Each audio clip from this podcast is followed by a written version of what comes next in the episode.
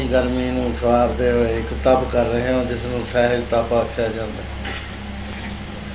ਤਪ ਦਾ ਫਲ ਆਪਣਾ ਹੋਇਆ ਕਰਦਾ ਸਤਸੰਗ ਰੂਪੀ ਤਪ ਦਾ ਜੋ ਫਲ ਹੈ, ਇਹਦਾ ਕੋਈ ਦੁਨੀਆ 'ਚ ਮੁਕਾਬਲਾ ਨਹੀਂ ਕਰਦਾ ਹੁੰਦਾ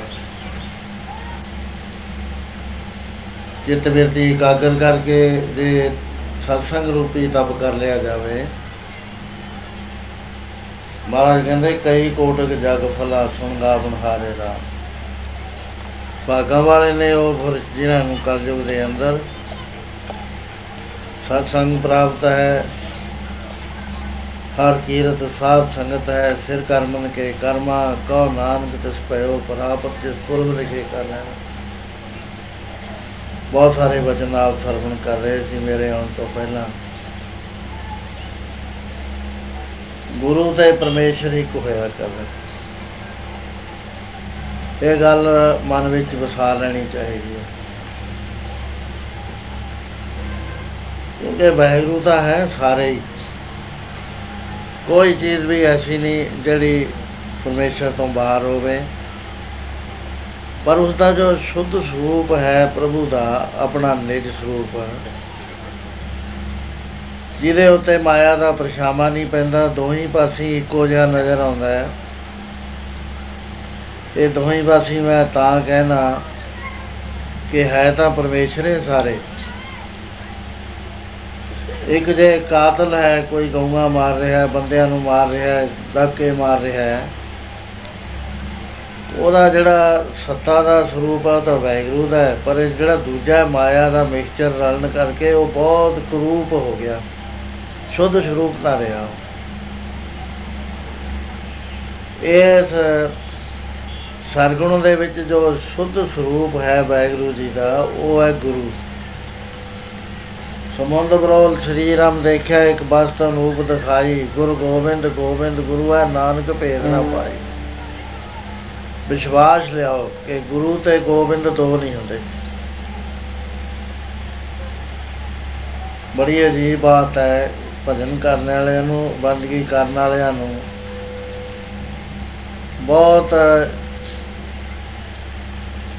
ਇਹਦੇ ਵਿੱਚ ਰਿਕਾ ਲੱਗ ਜਾਂਦਾ ਹੈ। ਕਿਉਂਕਿ ਗੁਰੂ ਨੂੰ ਤੇ ਗੋਬਿੰਦ ਨੂੰ ਅਸੀਂ ਅੱਡ ਅੱਡ ਸਮਝ ਜਾਂਦੇ ਆ ਗੁਰੂ ਗੋਬਿੰਦ ਦਾ ਹੀ ਰੂਪ ਹੋਇਆ ਕਰਦਾ ਬਾਗਾ ਵਾਲੇ ਨੇ ਜਿਹੜੇ ਗੁਰੂ ਦਾ ਦਰਸ਼ਨ ਕਰ ਲੈਂਦੇ ਨੇ। ਗੁਰੂ ਨਿਰਾ ਹੀ ਪਿਆਰ ਹੋਇਆ ਕਰਦਾ ਵਾਹਿਗੁਰੂ ਵੀ ਨਿਰਾ ਹੀ ਪਿਆਰ ਹੈ।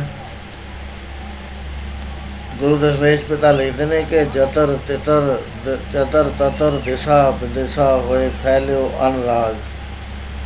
ਚਾਰੇ ਸਿਮਤਾਂ ਦੇ ਅੰਦਰ ਉੱਚਾ ਨੀਵਾ ਦਸੇ ਸਿਮਤਾਂ ਜਿੱਧਰ ਵੀ ਸਾਡੀ ਨਿਗਾਹ ਜਾਂਦੀ ਹੈ, ਵਾਹਿਗੁਰੂ ਜੀ ਪਿਆਰ ਦਾ ਸਰੂਪ ਹੋ ਕੇ ਫੈਲੇ ਹੋਏ। ਉਹ ਸਰੂਪ ਦੇ ਵਿੱਚ ਹੀ ਸਾਰਾ ਕਾਰਜ ਕਰ ਰਹੇ ਨੇ। ਉਹ ਸਦਾ ਹੀ ਮਿਹਰਬਾਨ ਹੈ, ਮਿਹਰਬਾਨ ਮਿਹਰਬਾਨ ਸਾਹਿਬ ਮੇਰਾ ਮਿਹਰਬਾਨ। ਸਦਾ ਸਦਾ ਸਦਾ ਦਇਆਲ, ਜਿਹਦੇ ਨਾਲ ਰਿਸ਼ਤਾ ਕਾਇਮ ਕਰਨਾ ਹੈ, ਪਹਿਲਾਂ ਉਹਦਾ ਸੁਭਾਅ ਸਮਝਣਾ ਚਾਹੀਦਾ ਉਹ ਦਿਆਲ ਹੈ, ਪਿਆਰ ਹੈ।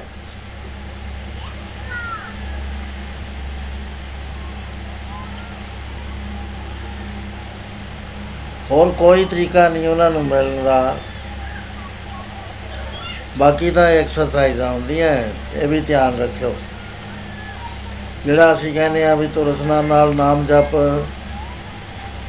ਸਵਾਸ ਸਵਾਸ ਨਾਮ ਜਪ ਅਨਾਦ ਸ਼ਬਦ ਦੀ ਮਦਦ ਦੇ ਨਾਲ ਨਾਮ ਜਪ ਤਰੁਕਟੀ ਚ ਨਾਮ ਜਪ, ਦਸਵੇਂ ਦੁਆਰੇ ਚ ਨਾਮ ਜਪ। ਇਹ ਇੱਕ ਸਾਧਨ ਪੱਖ ਹੈ। ਇਹਦੇ ਵਿੱਚ ਆਦਮੀ ਕਰ ਲੈਂਦਾ ਜੋ ਯੋਗ ਦੇ ਨਾਲ, ਜੇ ਅਸੀਂ ਪਿਛਲੀ ਵਾਰੀ ਮੈਂ ਦੱਸਿਆ ਸੀ ਇੱਥੇ ਕਿਸੇ ਦੀਵਾਨ 'ਚ ਕਿ ਪ੍ਰਾਣਾਯਾਮ ਦੇ ਬਲ ਨਾਲ ਰੀੜ ਦੀ ਹੱਡੀ ਦਾ ਜੋ ਰਸਤਾ ਹੈ, ਹੇਠਾਂ ਤੋਂ ਲੈ ਕੇ ਇੱਕ ਮੇਰੂ ਹੈ ਇਹਦੇ ਵਿੱਚ, ਬਾਲ ਤਾਂ ਮੋਟਾ ਹੁੰਦਾ ਹੈ, ਬਾਲ ਤੋਂ ਵੀ ਬਹੁਤ ਘੱਟ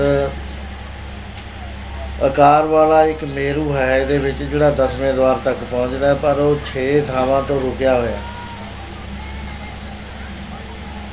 ਪੁਰਾਣੇ ਜ਼ਮਾਨੇ ਦੇ ਅੰਦਰ ਸਾਧਕ ਜਿਹੜੇ ਸੀ, ਉਹ ਪ੍ਰਾਣਾ ਦੇ, ਪ੍ਰਾਣਾ, ਪ੍ਰਾਣਾਯਾਮ ਦੀ ਗਰਮੀ ਦੇ ਨਾਲ ਉਹ ਮੇਰੂ ਦੰਡ ਖੋਲਦੇ ਸੀ। ਉਹਦੇ ਉੱਤੇ ਇੱਕ ਨਾੜੀ, ਜਿਹਨੂੰ ਭਜੰਗਾ ਨਾੜੀ ਕਹਿੰਦੇ ਨੇ, ਉਹ ਸੱਪ ਦੇ ਮੂੰਹ ਵਰਗੀ ਹੈ। ਉਹ ਇਹਨੂੰ ਵਿੱਚ ਲਈ ਬੈਠੀ ਹੈ।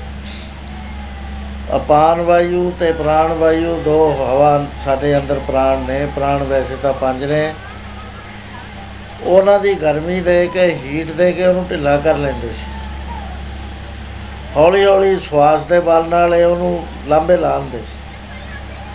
ਉਹ ਮੇਰੂਦੰਡ ਚ ਪ- ਸਵਾਸ ਦਾਖਲ ਕਰ ਦਿੰਦੇ ਸੀ। ਪਹਿਲਾ ਚੱਕਰ ਮੂਲ ਧਾਰ ਚੱਕਰ ਆਉਂਦਾ ਸੀ। ਇੱਥੇ ਹੀ ਕੁੰਡਲਨੀ ਹੈ। ਦੂਸਰਾ ਜਿਹੜਾ ਸੀ, ਉਹ ਸਵਾਦਿਸ਼ਠਾਨ ਹੈ। ਤੀਸਰਾ ਹਿਰਦਾ ਚੱਕਰ ਹੈ। ਨਾਭੀ ਚੱਕਰ ਹੈ। ਚੌਥਾ ਤੀਸਰਾ ਹਿਰਦਾ ਚੱਕਰ ਚੌਥਾ ਹਿਰਦਾ ਚੱਕਰ ਹੈ। ਚੌਥਾ ਪੰਜਵਾਂ ਕੰਠ ਚੱਕਰ ਹੈ। ਵਿਸ਼ੁੱਧ ਚੱਕਰ ਜਿਹਨੂੰ ਕਹਿੰਦੇ ਨੇ।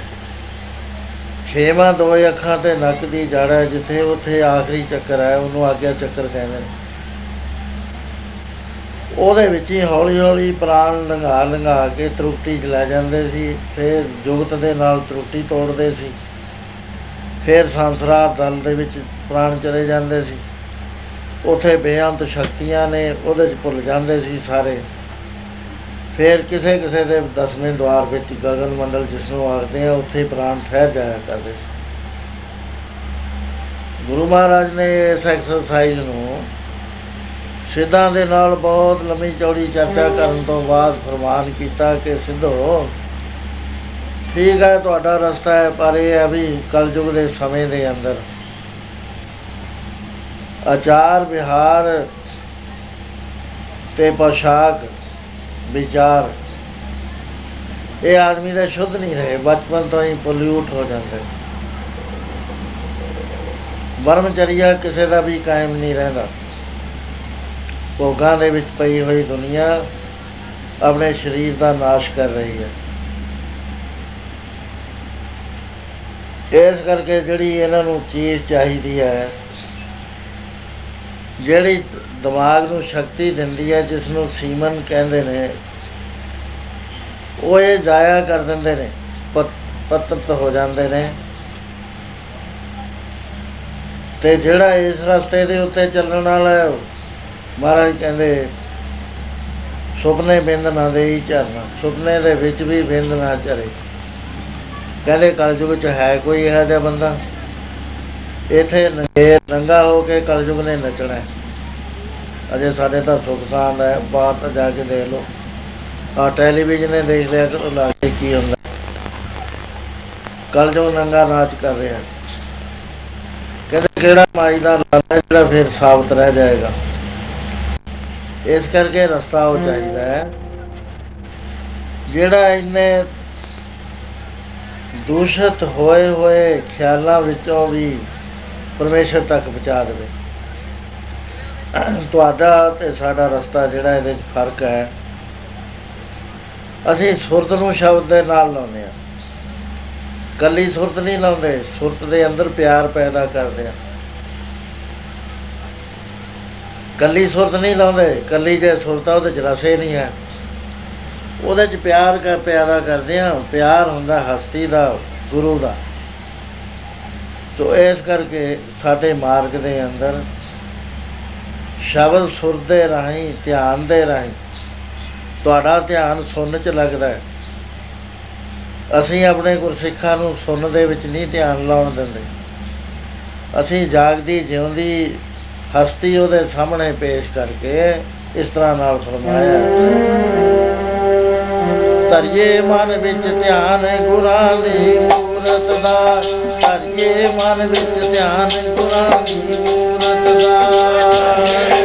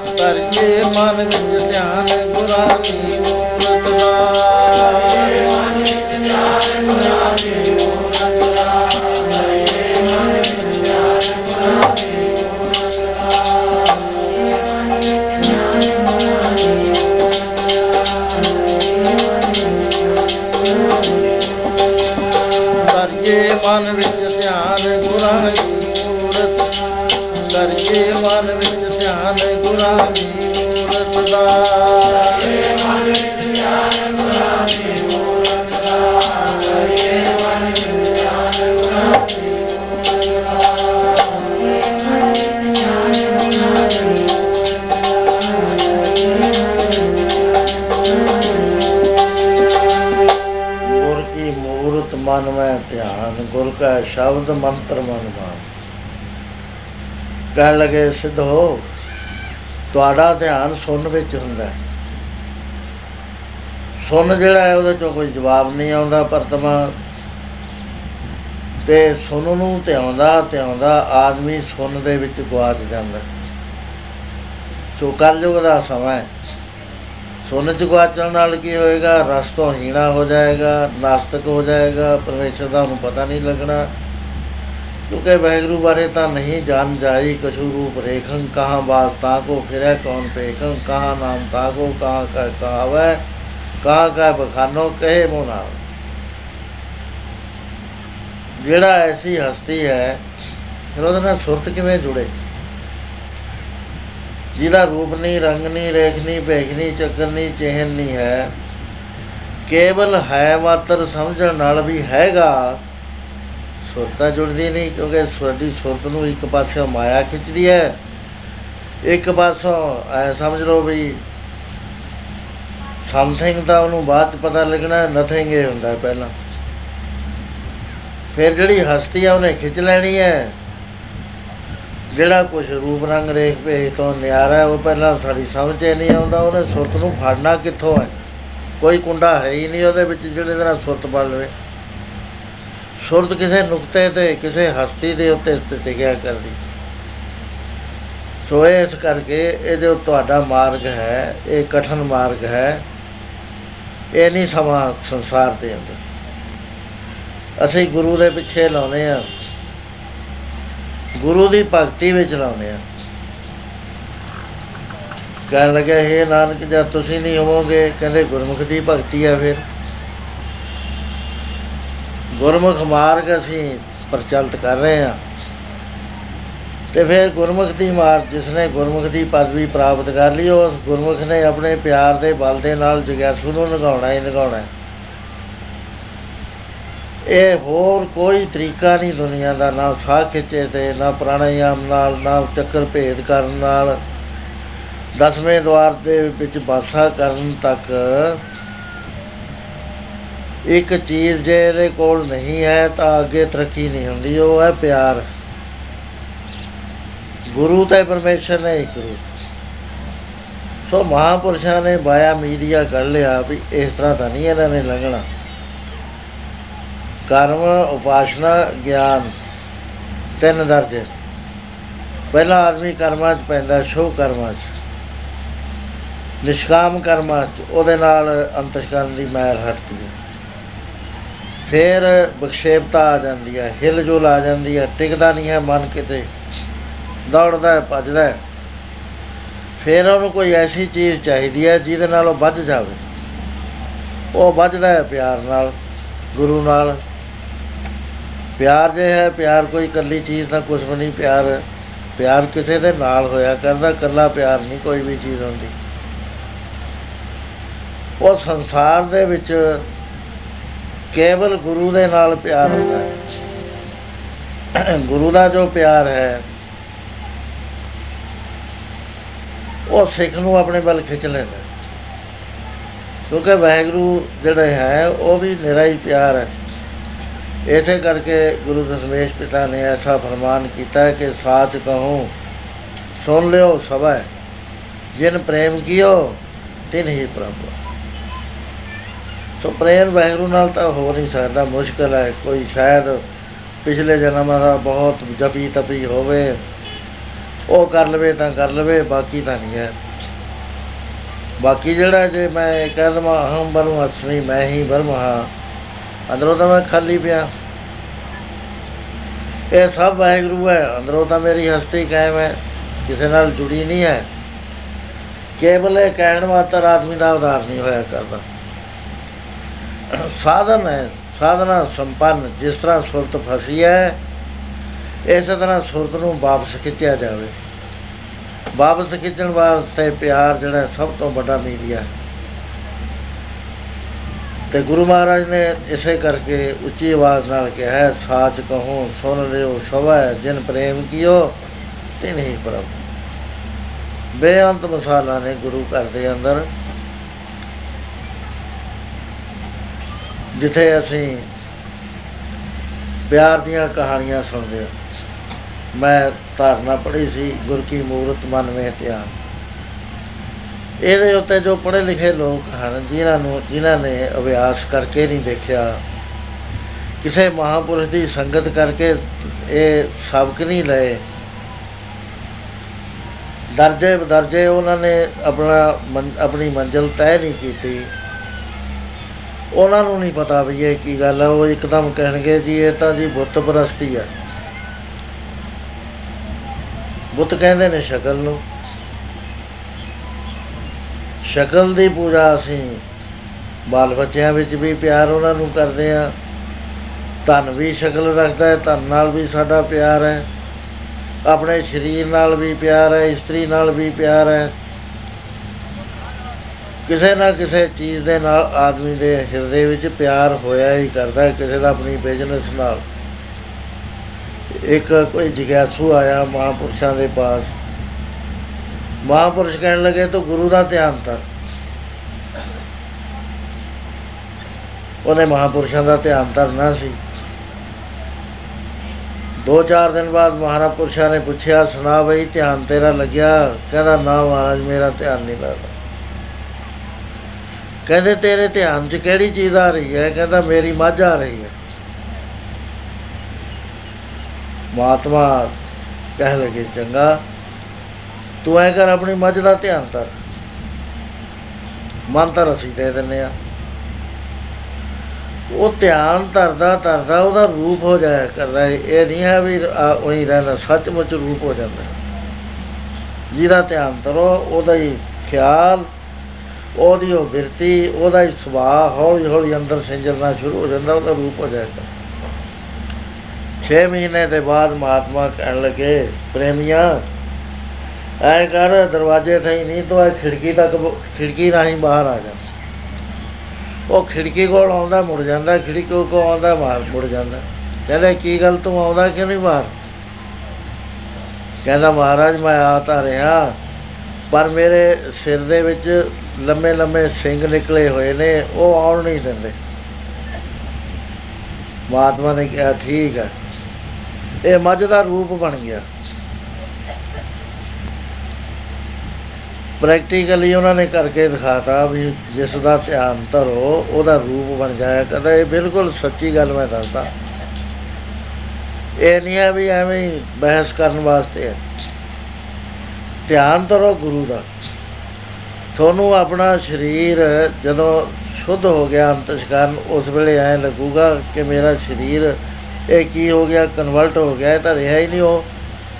ਉਹਦਾ ਕਾਰਨ ਇਹ ਹੁੰਦਾ ਕਿ ਗੁਰੂ ਰੋਮ ਰੋਮ ਦੇ ਵਿੱਚ ਰਚ ਜਾਇਆ ਕਰਦਾ। ਤੇ ਗੁਰੂ ਦੀ ਯਾਦ ਇੰਨੀ ਪੱਕੀ ਹੋ ਜਾਂਦੀ ਹੈ ਕਿ ਜਿੱਧਰ ਦੇਖਦਾ ਗੁਰੂ ਹੀ ਨਜ਼ਰ ਆਉਂਦਾ। ਹਰ ਪਾਸੇ ਦਿਸਦਾ ਹੈ, ਹਰ ਪਾਸੇ ਦੇਖਦਾ। ਸੋ ਇੱਕ ਸਾਧਨ ਹੈ ਇਹ ਪਰਮੇਸ਼ਰ ਵੱਲ ਨੂੰ ਜਾਣ ਛੇਤੀ ਜਾਣ ਦਾ। ਗੁਰੂ ਦਾ ਧਿਆਨ ਕਰਨਾ ਫੇਰ ਇਹ ਨਿਰਾਰਥਕ ਨਹੀਂ ਹੋਇਆ ਕਰਦਾ। ਹੁਣ ਤਾਂ ਇਹ ਗੱਲਾਂ ਸਮਝ ਆ ਜਾਂਦੀਆਂ ਕਿ ਰਿਮੋਟ ਕੰਟਰੋਲ ਦੇ ਵਿੱਚ ਨਾ ਕੁਝ ਦਿਸਦਾ ਹੈ, ਨਾ ਕੁਝ ਕੋਈ ਚੀਜ਼ ਹੈ। ਕਰੋੜਾ ਮੀਲ ਦੇ ਉੱਤੇ ਜਾ ਕੇ ਆਪਣਾ ਕੰਮ ਕਰ ਲੈਂਦਾ ਇਸੇ ਤਰ੍ਹਾਂ ਦੇ ਨਾਲ ਜਿਹੜਾ ਪਿਆਰ ਹੈ, ਬਾਤਸਲ ਪਿਆਰ ਕਹਿੰਦੇ ਨੇ ਇਹਨੂੰ। ਇਹ ਜਿਹੜੀਆਂ ਕੁੰਜਾਂ ਹੁੰਦੀਆਂ, ਅੰਡੇ ਦੇ ਕੇ ਆ ਜਾਂਦੀਆਂ। ਬੱਚਿਆਂ ਨੂੰ ਟ੍ਰੇਨਿੰਗ ਨਹੀਂ ਦਿੰਦੀਆਂ, ਲੇਕਿਨ ਇਹ ਧਿਆਨ ਧਰਦੀਆਂ ਨੇ। ਯਾਦ ਦੇ ਵਿੱਚ ਲਿਆਉਂਦੀਆਂ ਉਹ ਅੰਡੇ। ਉਹਦੇ ਵਿੱਚ ਇਹ ਯਾਦ ਦੇ ਨਾਲ ਹੀ ਉਹਨੂੰ ਪਾਲਦੀਆਂ ਨੇ। ਇਸ ਤਰ੍ਹਾਂ ਕਛੂ ਹੈ। ਕਛੂ ਧਿਆਨ ਧਰਦਾ ਹੈ। ਤੇ ਉਹ ਧਿਆਨ ਦੇ ਬਲ ਨਾਲ ਆਂਡਿਆਂ ਚੋਂ ਬੱਚੇ ਕੱਢ ਕੇ ਜਦ ਬੱਚੇ ਛਾਲਾਂ ਮਾਰਦੇ, ਰੇਤੇ ਚੋਂ ਆ ਜਾਂਦੇ ਨੇ, ਬਹੁਤਿਆਂ ਨੇ ਦੇਖੇ ਹੋਣੇ ਨੇ।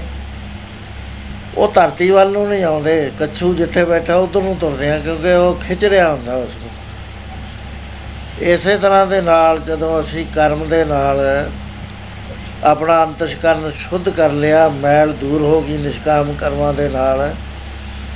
ਫਿਰ ਜਿਹੜੀ ਅਸੀਂ ਉਪਾਸ਼ਨਾ ਕਰਦੇ ਆ ਉਹ ਉਪਾਸ਼ਨਾ ਗੁਰੂ ਨੂੰ ਖਿੱਚ ਲਿਆ ਕਰਦੀ ਹੈ। ਉਹ ਕੋਈ ਨਰਾਰਥਕ ਨਹੀਂ ਹੋਇਆ ਕਰਦੀ। ਮਨ ਟਿਕਦਾ ਹੀ ਨਹੀਂ ਜਿੰਨੀ ਦੇਰ ਤੱਕ ਉਪਾਸ਼ਨਾ ਨਾ ਹੋਵੇ, ਕਿਉਂਕਿ ਕਰਮ, ਉਪਾਸ਼ਨਾ।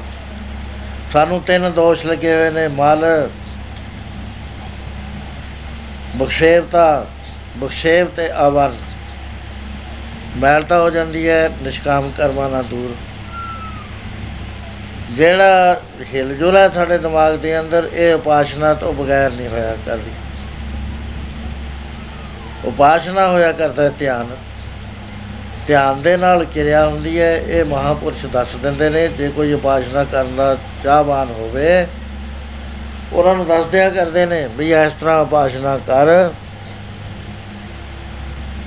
ਤੇ ਉਹਦਾ ਫਲ ਕੀ ਹੁੰਦਾ ਉਪਾਸ਼ਨਾ ਦਾ ਕਿ ਗੁਰੂ ਦੇ ਨਾਲ ਜੁੜ ਜਾਂਦਾ। ਗੁਰੂ ਸਤਵੇਂ ਪਾਤਸ਼ਾਹ ਮਹਾਰਾਜ ਜੀ। ਆਪ ਦੀ ਜੋ ਕਿਰਿਆ ਸੀ ਸੰਸਾਰ ਦੇ ਵਿੱਚ ਬਿਲਕੁਲ ਨਿਰਾਲੀ ਸੀ। ਆਪ ਪੂਰਨ ਰੂਪ ਦੇ ਅੰਦਰ ਨਿਰਵੈਰ ਸਨ। ਜੋ ਨਿਸ਼ਾਨੀਆਂ ਭਾਈ ਗੁਰਦਾਸ ਜੀ ਦੱਸਦੇ ਨੇ, ਉਹਨਾਂ ਦੇ ਮੁਤਾਬਕ ਆਪ ਦਾ ਜੀਵਨ ਢਲਿਆ ਹੋਇਆ ਸੀ। ਸੋ ਉਹਨੂੰ ਪਿਆਰ ਦੇ ਨਾਲ ਪੜਨ ਦਾ ਯਤਨ ਕਰੋ ਨਿਰਵੈਰ ਨਰਾਲਾ ਨਿਰਵੈਰ ਨਰਾਲਾ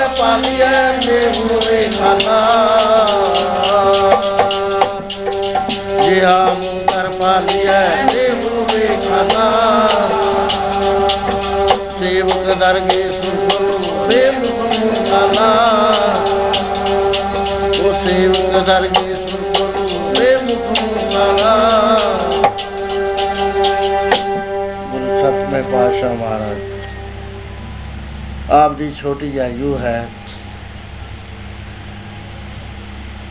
ਗੁਰੂ ਦੀ ਜ਼ਿੰਮੇਵਾਰੀ ਆਪ ਦੇ ਸਰੀਰ ਵਿੱਚ ਜੋਤ ਕੰਮ ਕਰ ਰਹੀ ਹੈ। ਗੁਰਸਿੱਖਾਂ ਦਾ ਪਿਆਰ ਹੈ ਗੁਰੂ ਦੇ ਨਾਲ। ਤੇ ਜੋ ਮੈਂ ਬੇਨਤੀ ਕੀਤੀ ਹੈ, ਗੁਰ ਕੀ ਮੂਰਤ ਮਨ ਮੈਂ ਧਿਆਨ। ਇੱਕ ਗੁਰਸਿੱਖ ਗੁਰੂ ਮਹਾਰਾਜ ਦੇ ਪਾਸ ਆਉਂਦਾ ਹੈ। ਉਹਨੇ ਆ ਕੇ ਕਿਹਾ ਕਿ ਸੱਚੇ ਪਾਤਸ਼ਾਹ ਛੇਤੀ ਤੋਂ ਛੇਤੀ ਪਹੁੰਚਣ ਦਾ ਮਾਰਗ ਮੈਨੂੰ ਦੱਸੋ। ਮਹਾਰਾਜ ਕਹਿਣ ਲੱਗੇ, ਦੇਖ ਪਿਆਰਿਆ, ਸੁਰਤ ਤੇ ਸ਼ਬਦ ਦਾ ਮਾਰਗ ਹੈ ਗੁਰੂ ਨਾਨਕ ਦਾ। ਸੁਰਤ ਸ਼ਬਦ ਭਵ ਸਾਗਰ ਤਰੀਐ, ਮੁਰਗਾਈ ਨ ਨਾਨਕ ਨਾਮ ਬਖਾਨ ਇਹ ਮਾਰਗ ਹੈ ਸਾਡਾ। ਰਸਨਾ ਦੇ ਨਾਲ ਨਾਮ ਜਪਿਆ ਕਰ। ਸਵਾਸ ਦੇ ਨਾਲ ਨਾਮ ਜਪਿਆ ਕਰ। ਧਿਆਨ ਤੋਂ ਗੁਰੂ ਚਰਨਾਂ ਦਾ ਧਰਿਆ ਕਰ। ਇਹਦੇ ਨਾਲ ਛੇਤੀ ਸਿੱਧ ਹੋ ਜਾਇਆ ਕਰਦਾ। ਤੋ ਇਸ ਤਰ੍ਹਾਂ ਬਚਨ ਲਿਆ ਤੇ ਆਪ ਕਾਬਲ ਨੂੰ ਚਲੇ ਗਏ। ਕਾਬਲ ਦੇ ਵਿੱਚ ਆਪਦੀ ਡਿਊਟੀ ਲੱਗੀ ਹੋਈ ਸੀ। ਅੱਜ ਉਥੇ ਅੰਮ੍ਰਿਤ ਵੇਲੇ ਇਸ਼ਨਾਨ ਨਦੀ ਦੇ ਕਿਨਾਰੇ ਕੀਤਾ। ਕਈ ਪੁਰਾਣਿਆਂ ਸਮਿਆਂ ਦੇ ਅੰਦਰ ਨਦੀਆਂ ਸੁੱਚੀਆਂ ਹੁੰਦੀਆਂ। ਪਾਣੀ ਜਾਂ ਟੋਬੇ ਵੀ ਸੁੱਚੇ ਹੁੰਦੇ। ਤੇ ਉਸ ਵੇਲੇ ਪਹਿਰ ਰਾਤ ਰਹਿੰਦੀ ਸਾਰੇ ਇਸ਼ਨਾਨ ਕਰਕੇ ਉਸ ਨਦੀ ਦੇ ਸਵੱਛ ਵਾਤਾਵਰਣ ਵਿੱਚ ਹੀ ਸਵਾਦੀ ਲਾ ਕੇ ਬੈਠ ਜਾਇਆ ਕਰਦੇ ਸੀ।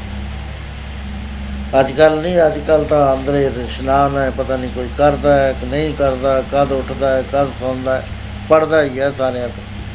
ਪਹਿਲਾਂ ਨਹੀਂ ਸੀ ਹੋਇਆ ਕਰ ਪਹਿਲਾਂ ਲੋਕ ਇਸ਼ਨਾਨ ਕਰਨ ਜਾਇਆ ਕਰਦੇ ਸੀ ਬਾਹਰ। ਸਾਰੇ ਪਿੰਡਾਂ 'ਚ ਹੁੰਦਾ ਇੰਤਜ਼ਾਮ, ਜਿੱਥੇ ਵੀ ਬੰਦਗੀ ਕਰਨ ਵਾਲੇ ਹੁੰਦੇ, ਕਿਸੇ ਦਾ ਖੂਹ ਚੱਲਦਾ ਹੁੰਦਾ, ਕੋਈ ਟੂਟੀਆਂ ਲੱਗੀਆਂ ਹੁੰਦੀਆਂ, ਕਿਤੇ ਹਲਟੀ ਲੱਗੀ ਹੁੰਦੀ, ਉੱਥੇ ਜਾ ਕੇ ਇਸ਼ਨਾਨ ਕਰਿਆ ਕਰਦੇ ਸੀ। ਇਸ ਗੱਲ ਦਾ ਕੋਈ ਵਿਤਕਰਾ ਨਹੀਂ ਹੁੰਦਾ ਸੀ ਕਿ ਇਹ ਹਿੰਦੂ ਹੈ ਕਿ ਸਿੱਖ ਹੈ। ਤਮੋਟ, ਇਸ਼ਨਾਨ ਕਰਨਾ, ਪਾਣੀ ਨੌਜਵਾਨ ਨੇ ਗੇੜੀ ਜਾਣੀ, ਬੁੱਢਿਆਂ ਨੇ ਇਸ਼ਨਾਨ ਖੁੱਲੇ ਪਾਣੀ ਵਿੱਚ ਕਰ ਲੈਣਾ। ਆਪ ਆ ਕੇ ਗੇਰਨਾ ਪਾਣੀ ਸੁੱਚਾ ਰੱਖਦੇ ਸੀ, ਉਹਦੇ ਵਿੱਚ ਕਸ਼ਹਿਰਾ ਵਗੈਰਾ, ਕਪੜਾ ਨਹੀਂ ਸੀ ਡੋਬਿਆ ਕਰਦੇ।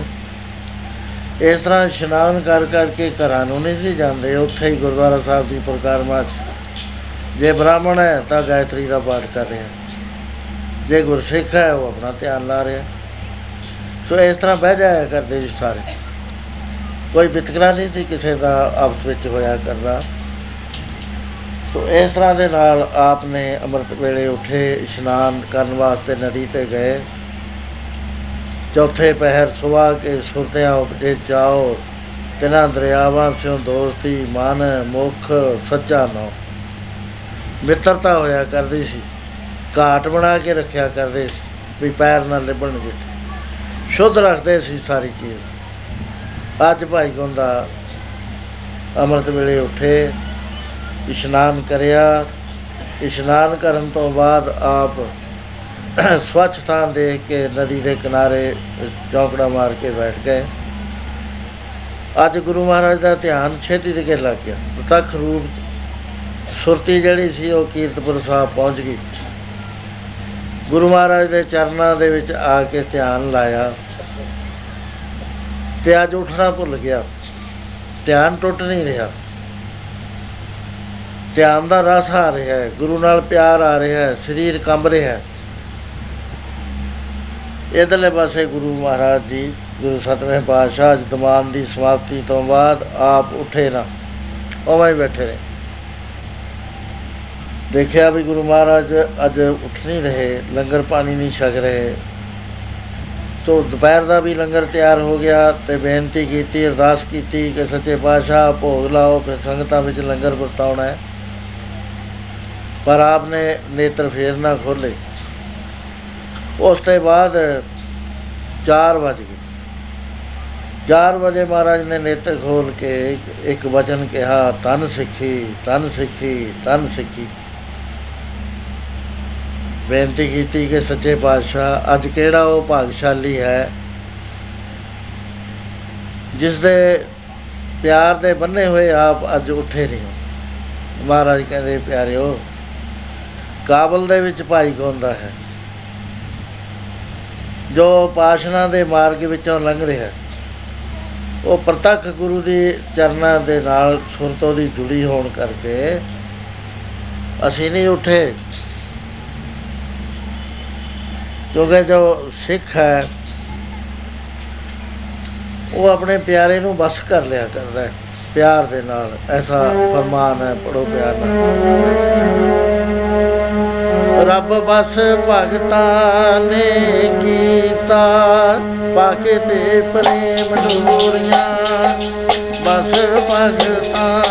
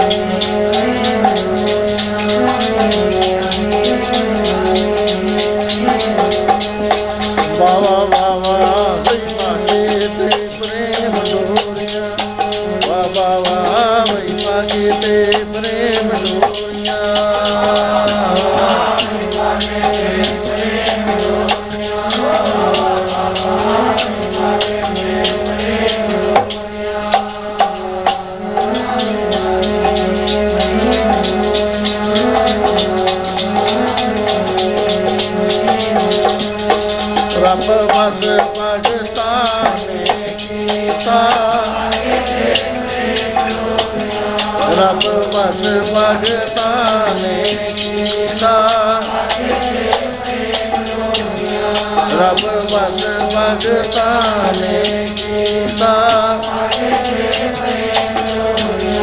ਰੱਬ ਬਸ ਭਗਤਾਂ ਨੇ ਕੀਤਾ। ਪਾਕੇ ਤੇ ਪ੍ਰੇਮ ਡੋਰੀਆਂ ਗੁਰਬਾਣੀ ਦੇ ਅੰਦਰ ਗੁਰੂ ਮਹਾਰਾਜ ਜੀ ਫਰਮਾਉਂਦੇ ਨੇ ਕਿ ਨਾ ਤੂੰ ਆਵੇਂ ਬਸ ਬਹੁਤ ਕਣਾਵਣੇ ਨਾ ਤੂੰ ਆਵੇਂ ਬਸ ਵੇਦ ਪੜਾਵਣੇ ਨਾ ਤੂੰ ਆਵੇਂ ਬਸ ਤੀਰਥ ਨਾਈ ਹੈ ਨਾ ਤੂੰ ਆਵੇਂ ਬਸ ਧਰਤੀ ਤਾਈ ਹੈ ਨਾ ਤੂੰ ਆਵੇਂ ਬਸ ਕਿਤੇ ਸਿਆਣਪ ਹੈ ਨਾ ਤੂੰ ਆਵੇਂ ਬਸ ਬਹੁਤਾ ਦਾਨ ਦੇ, ਸਭ ਕੋ ਤੇਰੇ ਬਸ ਅਗਮ ਗੋਚਰਾ, ਤੂੰ ਭਗਤਾਂ ਕੇ ਬਸ ਭਗਤਾਂ ਤਾਨ ਤੇ। ਤੇ ਪਿਆਰ ਦਾ ਬੰਨਿਆ ਹੋਇਆ ਭਗਤਾਂ ਦੇ ਦਰ ਦੇ ਉੱਤੇ ਖੜਾ ਪਹਿਰਾ ਦੇ ਰਿਹਾ ਹੈ। ਖੜਾ ਹੈ ਦੁਆਰੇ ਹਰ ਜੀ ਬੰਨਿਆ ਪ੍ਰੇਮ ਦਾ। ਖੜਾ ਹੈ ਦੁਆਰੇ ਹਰ ਜੀ ਬੰਨਿਆ ਪ੍ਰੇਮ ਦਾ।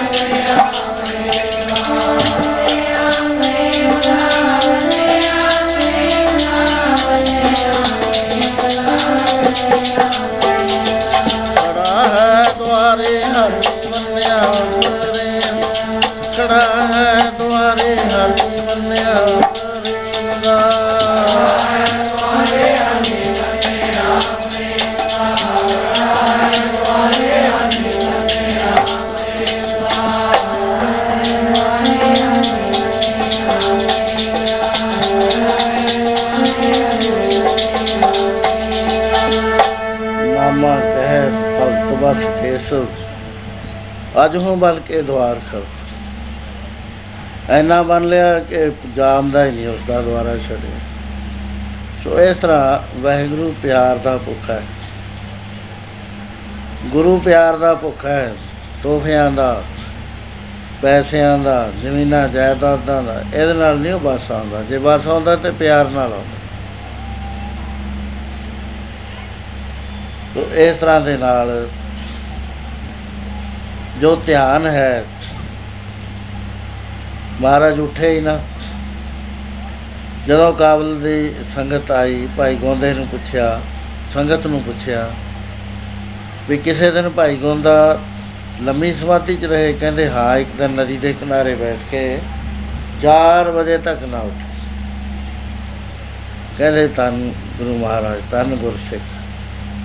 ਉਹ ਕਨੈਕਸ਼ਨ ਜੁੜਦਾ ਹੈ ਗੁਰੂ ਦੇ ਨਾਲ ਸਿੱਖ ਦਾ, ਕੋਈ ਐਵੇਂ ਨਹੀਂ ਹੈ ਵੀ ਇਹ ਬੁੱਤ ਪ੍ਰਸਤੀ ਹੈ ਜਿਹੜਾ ਅਸੀਂ, ਸਾਡਾ ਹੈ ਨਾ ਸਿੱਖੀ, ਇਹ, ਇਹਦੇ ਵਿੱਚ ਭਗਤੀ, ਸਹਿਤ ਗਿਆਨ ਹੈ ਕੱਲਾ ਗਿਆਨ ਨਹੀਂ ਹੈ। ਗਿਆਨੀਆਂ ਦਾ ਧਰਮ ਨਹੀਂ ਹੈ, ਬਿਲਕੁਲ, ਜੇ ਕੋਈ ਕਹੇ।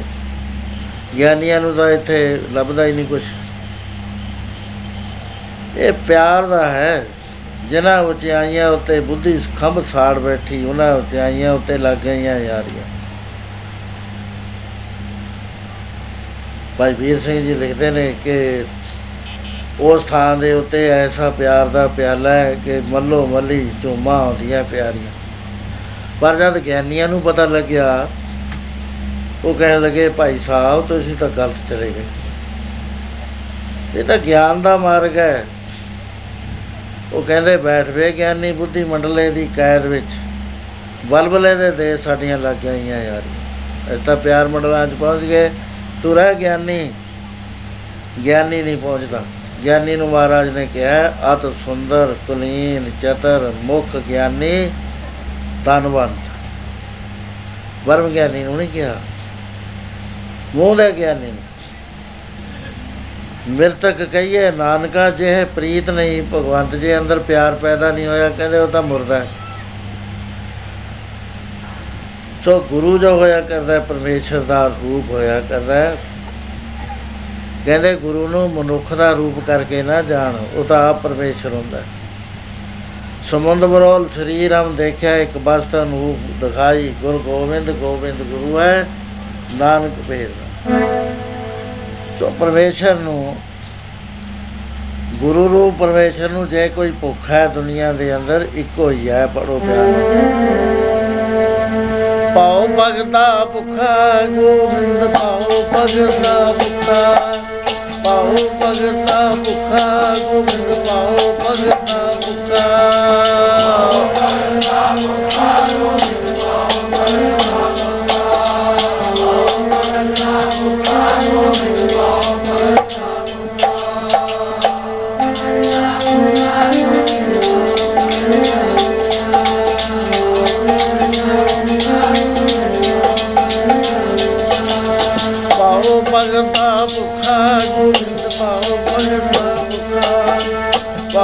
ਪਾਉ ਭਗਤਾ ਭੁੱਖਾ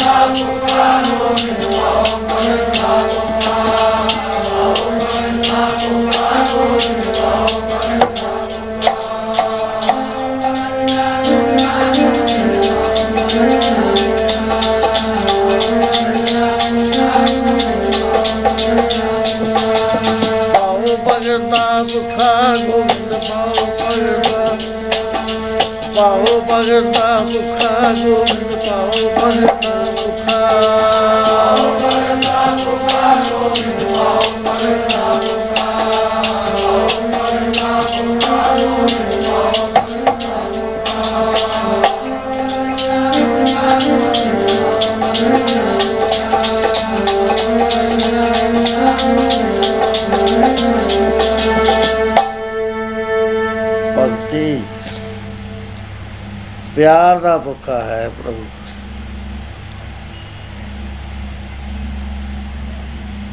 ਐਸਾ ਇਹ ਗੁਰੂ ਸਤਵੇਂ ਪਾਤਸ਼ਾਹ ਮਹਾਰਾਜ ਦੇ ਜੀਵਨ ਕਾਲ ਵਿੱਚ ਇੱਕ ਸਾਖੀ ਆਉਂਦੀ ਹੈ ਇਤਿਹਾਸ ਦੇ ਅੰਦਰ।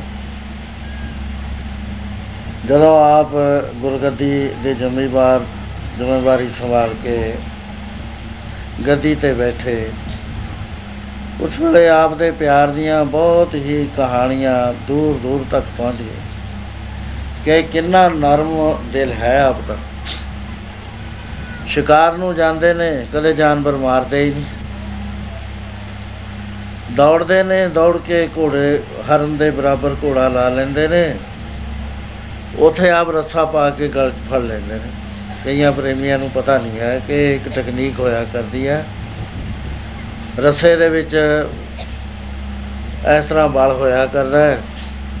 ਉਹ ਜਾਨਵਰ ਦੇ ਬਰਾਬਰ ਜਾ ਕੇ ਭਗਾ ਕੇ ਮਾਰਦੇ ਨੇ, ਐਸਾ ਨਿਸ਼ਾਨਾ ਲਾਉਂਦੇ ਨੇ ਕਿ ਉਹ ਮੂੰਹ ਥਈ ਹੋ ਕੇ ਗਰਦਨ ਚ ਚਲਾ ਜਾਂਦਾ, ਉੱਥੇ ਉਹਨੂੰ ਫੜ ਲੈਂਦੇ ਨੇ। ਗੁਰੂ ਮਹਾਰਾਜ ਮਾਰਿਆ ਨਹੀਂ ਸੀ ਕਰਦੇ। ਉਥੋਂ ਹੀ ਆਪਨੇ ਘੋੜੇ ਤੋਂ ਉਤਰ ਜਾਣਾ। ਉਹ ਜੋ ਹਰਨ ਵਗੈਰਾ ਫੜਿਆ ਹੋਇਆ ਕੋਈ ਜਾਨਵਰ, ਉਹਨੂੰ ਪਿਆਰ ਕਰਨਾ। ਬਹੁਤ ਪਿਆਰ ਦੇਣਾ, ਉਹਦੇ ਸਰੀਰ ਤੇ ਹੱਥ ਫੇਰਨਾ, ਉਹਦਾ ਡਰ ਦੂਰ ਕਰਨਾ। ਉਹਦੇ ਬਾਅਦ ਉਹਨੂੰ ਲੈ ਆਉਣਾ, ਲਿਆ ਕੇ ਕੀਰਤਪੁਰ ਸਾਹਿਬ ਦੇ ਉਰਲੇ ਪਾਸੇ ਇੱਕ ਥਾਂ ਹੈ। ਉੱਥੇ ਆਪ ਨੇ ਬੀੜ ਬਣਾਇਆ ਸੀ, ਬਹੁਤ ਲੰਮਾ ਚੌੜਾ। ਉਹਦੇ ਵਿੱਚ ਛੱਡ ਦਿੰਦੇ ਸੀ। ਉਹਦੇ ਬਾਅਦ ਹਰ ਰੋਜ਼ ਦੇਖਣ ਆਉਂਦੇ ਸੀ। ਰੋ, ਹਰ ਰੋਜ਼ ਉਹਨਾਂ ਦੀ ਖਰਾਕ ਦੇਖਦੇ ਸੀ ਵੀ ਕੀ ਦਿੱਤਾ ਹੈ। ਤੇ ਉਹਨਾਂ ਦੇ ਅੰਦਰ ਜਾ ਕੇ ਉਹ ਉਹ ਵੀ ਧਰਨ ਤੋਂ ਹਟ ਜਾਂਦੇ ਸੀ। ਗੁਰੂ ਮਹਾਰਾਜ ਨਾਲ ਆ ਕੇ ਐ ਪਿਆਰ ਕਰਦੇ ਸੀ, ਜਿਵੇਂ ਕੋਈ ਆਪਣਾ ਹੀ ਹੋਇਆ ਕਰਦਾ। ਮਹਾਰਾਜ ਪਿਆਰ ਕਰਦੇ, ਜੰਗਲੀ ਜਾਨਵਰਾਂ ਨਾਲ ਵੀ। ਇਹ ਨਹੀਂ ਵੀ ਇਕੱਲੇ ਹਰਨਾਂ ਨਾਲ ਸਾਰੇ ਜਿਹੜਾ ਵੀ ਜਾਨਵਰ ਆਉਂਦਾ ਸੀ, ਫੜਦੇ ਸੀ ਉਸ ਫੜ ਕੇ ਪਿਆਰ ਦੇ ਨਾਲ ਉਹਦੀ ਪਾਲਣਾ ਕਰਨੀ, ਉਹਦੇ ਵਿੱਚੋਂ ਵੀ ਜਿਹੜੇ ਮਾੜੇ ਭਾਵ ਹੁੰਦੇ ਨੇ, ਉਹ ਖਤਮ ਹੋ ਜਾਣ। ਇੰਨਾ ਪਿਆਰ ਸੀ। ਬਚਪਨ ਵਿੱਚ ਆਪ ਗੁਰੂ ਛੇਵੇਂ ਪਾਤਸ਼ਾਹ ਮਹਾਰਾਜ ਜੀ ਨਾਲ ਟਹਿਲ ਰਹੇ ਸੀ। ਆਪ ਦੇ ਲੰਮਾ ਚੋਲਾ ਪਾਇਆ ਹੋਇਆ ਸੀਗਾ, ਬਹੁਤੀਆਂ ਕਲੀਆਂ ਵਾਲਾ। ਗੁਲਾਬ ਦਾ ਇੱਕ ਬਹੁਤ ਹੀ ਪਿਆਰਾ ਫੁੱਲ ਸੀ। ਜਦ ਆਪ ਤੁਰੇ, ਤਾਂ ਆਪ ਦਾ ਜਾਮਾ ਵੇਲ ਉਹਦੇ ਵਿੱਚ ਫਸ ਗਿਆ, ਗੁਲਾਬ ਦੇ ਬੂਟੇ ਦੇ ਵਿੱਚ। ਉਹਦੇ ਨਾਲ ਕੀ ਹੋਇਆ, ਫੁੱਲ ਟੁੱਟ ਗਿਆ। ਆਪਨੇ ਉਹ ਫੁੱਲ ਚੁੱਕ ਲਿਆ। ਉੱਥੇ ਹੀ ਬੈਠ ਗਏ। ਬੈਠ ਕੇ ਐਸੇ ਭਾਵ ਦੇ ਵਿੱਚ ਗਏ ਕਿ ਆਪਦੇ ਨੇਤਰਾਂ ਤੋਂ ਜਲ ਜਾਣ ਲੱਗਿਆ ਇਹ ਇਹ ਇੱਕ ਕਿਰਿਆ ਹੁੰਦੀ ਹੈ, ਬਹੁਤ ਗਹਿਰੀ ਹੈ। ਪੂਰਨ ਗਿਆਨਵਾਨ ਜਿਹੜਾ ਹੁੰਦਾ, ਉਹਨੂੰ ਹੋਇਆ ਕਰਦੀ ਹੈ, ਦੂਜਿਆਂ ਨੂੰ ਨਹੀਂ ਹੋਇਆ ਕਰਦੀ। ਦੂਜੇ ਤਾਂ ਕਹਿੰਦੇ, ਕੀ ਹੋ ਗਿਆ ਜੇ ਫੁੱਲ ਟੁੱਟ ਗਿਆ?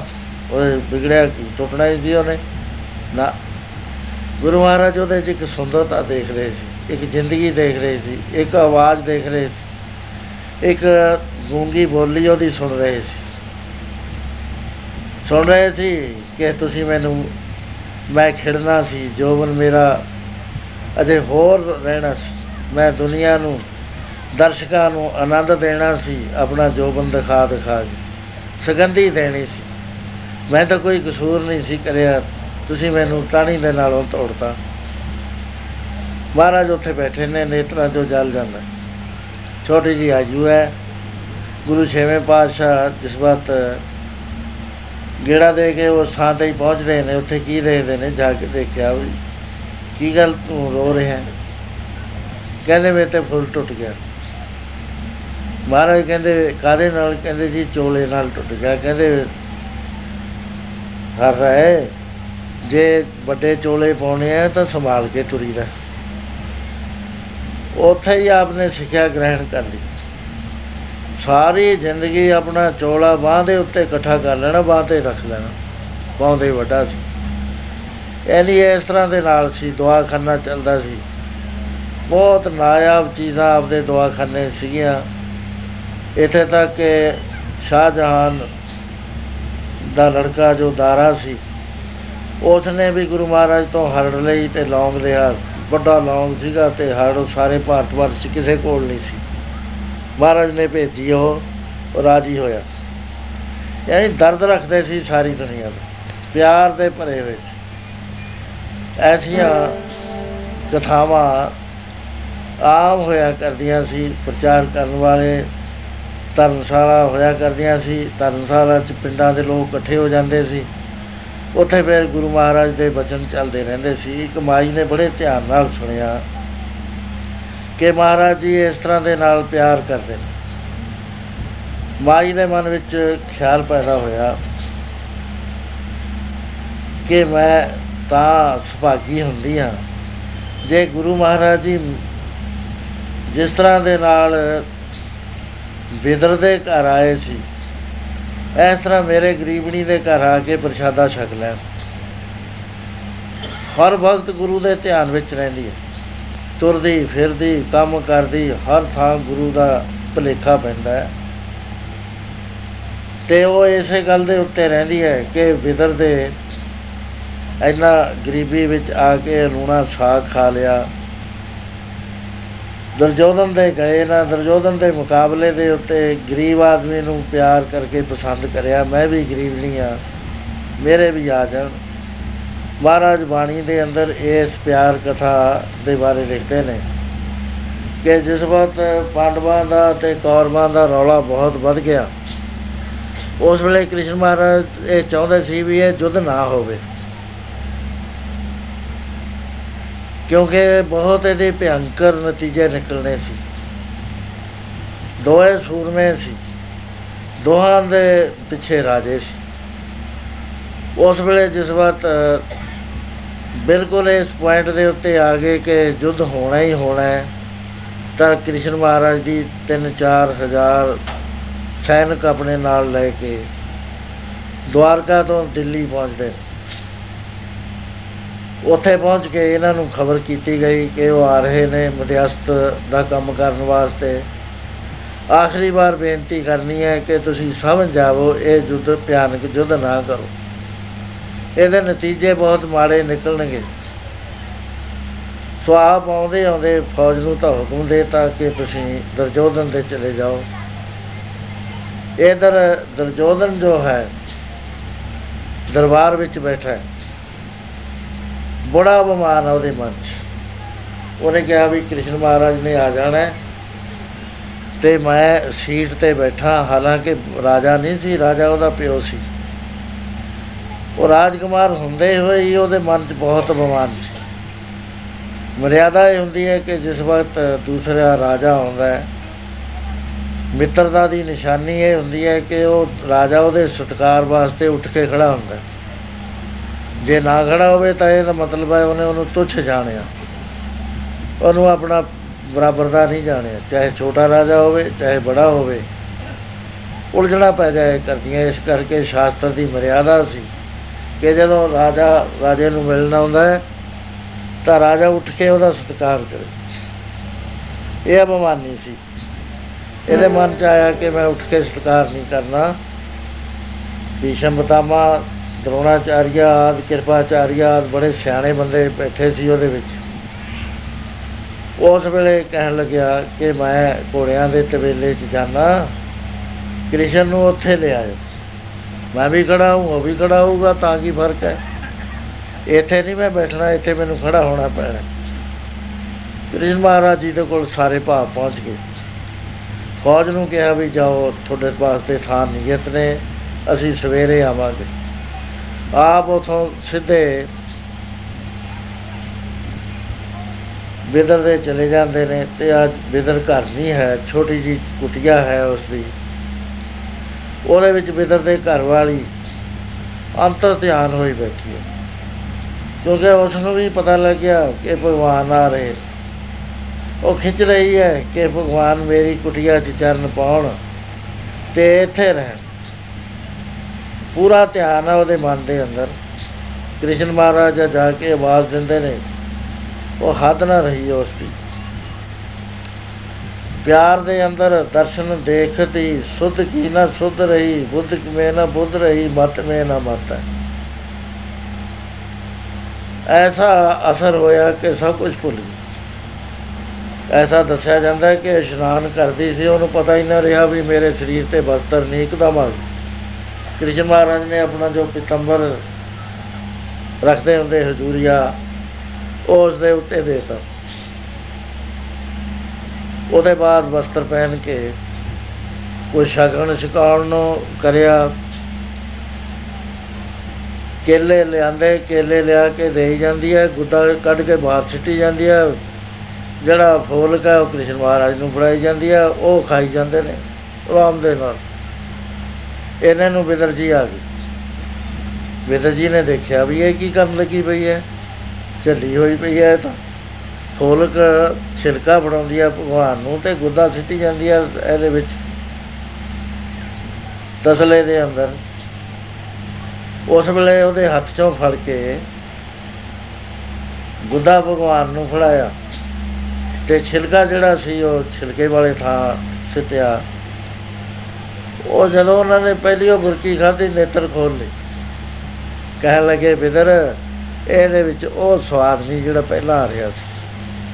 ਇਹ ਵੀ ਇੱਕ ਬੜੀ ਭੇਤ ਦੀ ਬਾਤ ਹੈ, ਬੜੇ ਰਹੱਸ ਦੀ ਬਾਤ ਹੈ ਵੀ ਇਹ ਮਹਾਪੁਰਸ਼ ਐਵੇਂ ਨਹੀਂ ਗੱਲ ਕਰਿਆ ਕਰਦੇ, ਉਹਨਾਂ ਦਾ ਜੋ ਬੋਲਣਾ ਹੁੰਦਾ ਹੈ, ਪਰਥਾਏ ਹੁੰਦਾ ਹੈ, ਸੱਤ ਹੁੰਦਾ ਹੈ। ਸੋ ਇਸ ਤਰ੍ਹਾਂ ਦੇ ਨਾਲ ਸਾਗ ਜਿਹੜਾ ਸੀ, ਉਹ ਵੀ ਲੂਣਾ ਹੀ ਰਹਿ ਗਿਆ, ਦੋਹਾਂ ਨੂੰ ਇਹ ਨਾ ਪਤਾ ਰਿਹਾ। ਉਹ ਕਈ ਵਾਰੀ ਐਸਾ ਹੋ ਜਾਇਆ ਕਰਦਾ ਉਹ ਲੂਣਾ ਸਾਗ ਖਾ ਕੇ ਖੁਸ਼ ਨੇ। ਦੂਸਰੇ ਦਿਨ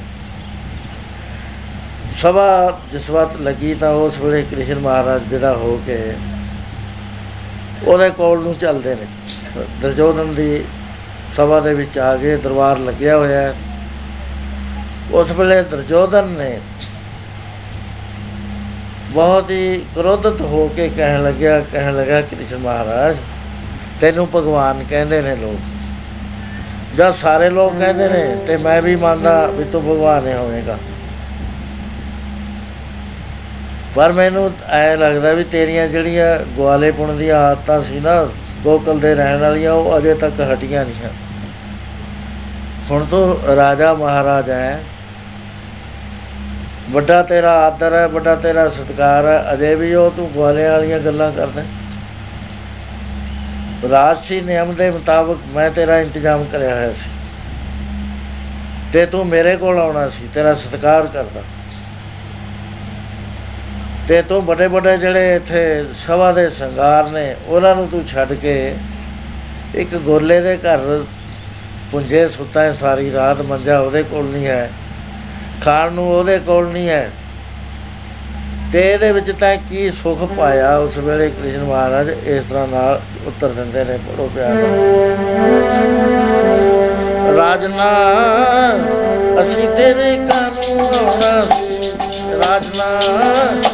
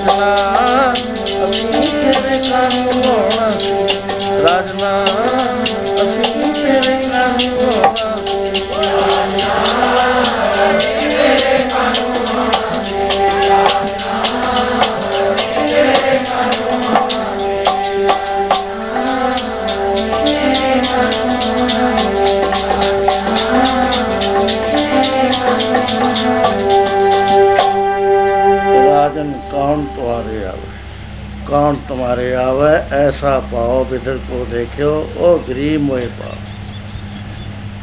ਕਹਿਣ ਲੱਗੇ ਵੀ ਮੈਂ ਤੇਰੇ ਕਾਹਨੂੰ ਆਉਣਾ ਸੀਗਾ ਕਿਹੜੇ ਕੰਮ ਨੂੰ ਆਉਣਾ ਸੀ ਤੇਰੇ ਕੋਲ ਰਾਤ ਕੱਟਣ ਤਾਂ ਮੈਂ ਆਉਣਾ ਸੀਗਾ ਤੇਰੇ ਮਨ ਦੇ ਅੰਦਰ ਤਾਂ ਅਭਿਮਾਨ ਇੰਨਾ ਹੈ ਕਿ ਤੂੰ ਇਹ ਕਹਿੰਦਾ ਸੀਗਾ ਕਿ ਮੈਨੂੰ ਖੜਾ ਨਾ ਹੋਣਾ ਪਵੇ ਤੇ ਮੈਂ ਅਸਤਬਲ ਵਿੱਚ ਚਲਿਆ ਜਾਊਂਗਾ ਤੇ ਉੱਥੇ ਇਹਨੂੰ ਕ੍ਰਿਸ਼ਨ ਨੂੰ ਲੈ ਆਇਓ ਤੂੰ ਲਿੱਦੇ 'ਚ ਖੜਾ ਹੈ, ਮੈਨੂੰ ਵੀ ਲਿਆ ਕੇ ਲਿੱਦ ਵਿੱਚ ਖੜਾਉਣਾ ਸੀ। ਤੇਰੇ ਮਨ ਵਿੱਚ ਕੋਈ ਸਤਕਾਰ ਨਹੀਂ ਹੈ। ਸ਼ਿਸ਼ਟਾਚਾਰ ਜਿਹੜਾ ਹੁੰਦਾ ਪਿਆਰ ਹੁੰਦਾ ਕਿਸੇ ਵਾਸਤੇ ਅਦਬ ਹੋਇਆ ਕਰਦਾ ਹੈ। ਰਿਸ਼ਤੇਦਾਰੀ ਵੀ ਹੈ ਵੈਸੇ ਵੀ ਆਪਣਾ ਮੇਲ ਜੋਲ ਹੈ ਤੇਰੇ ਅੰਦਰ ਤਾਂ ਪਿਆਰ ਦਾ ਇੱਕ ਹੋਰਾ ਜਿੰਨਾ ਵੀ ਅੰਸ਼ ਨਹੀਂ ਹੈ। ਰਾਜਨ ਕੌਣ? ਤੁਮਾਰੇ ਆਵੇ। ਐਸੋ ਭਾਓ ਵਿਦਰ ਕੋ ਦੇਖਿਓ। ਉਹ ਗਰੀਬ ਹੋਏ ਪਾਵ ਹਸਤੀ ਦੇਖ ਪਰਮ ਤੇ ਭੂਲਾ, ਸ੍ਰੀ ਭਗਵਾਨ ਨਾ ਜਾਣਿਆ। ਕਹਿਣ ਲੱਗਾ, ਦੇਖੋ, ਇੱਥੇ ਵੱਡੇ ਵੱਡੇ ਤੁਹਾਡਾ ਸਤਿਕਾਰ ਕਰਨ ਵਾਸਤੇ ਮੈਂ ਡਿਊਟੀਆਂ ਲਾਈਆਂ ਸੀ।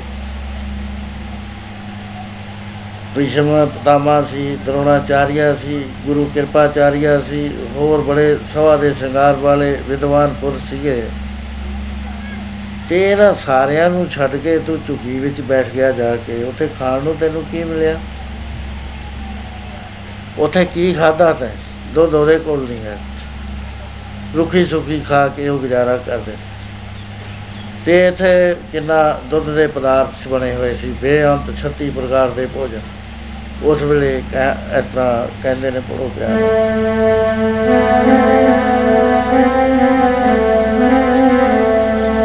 ਦੁੱਧ ਤੇਰਾ ਉਹ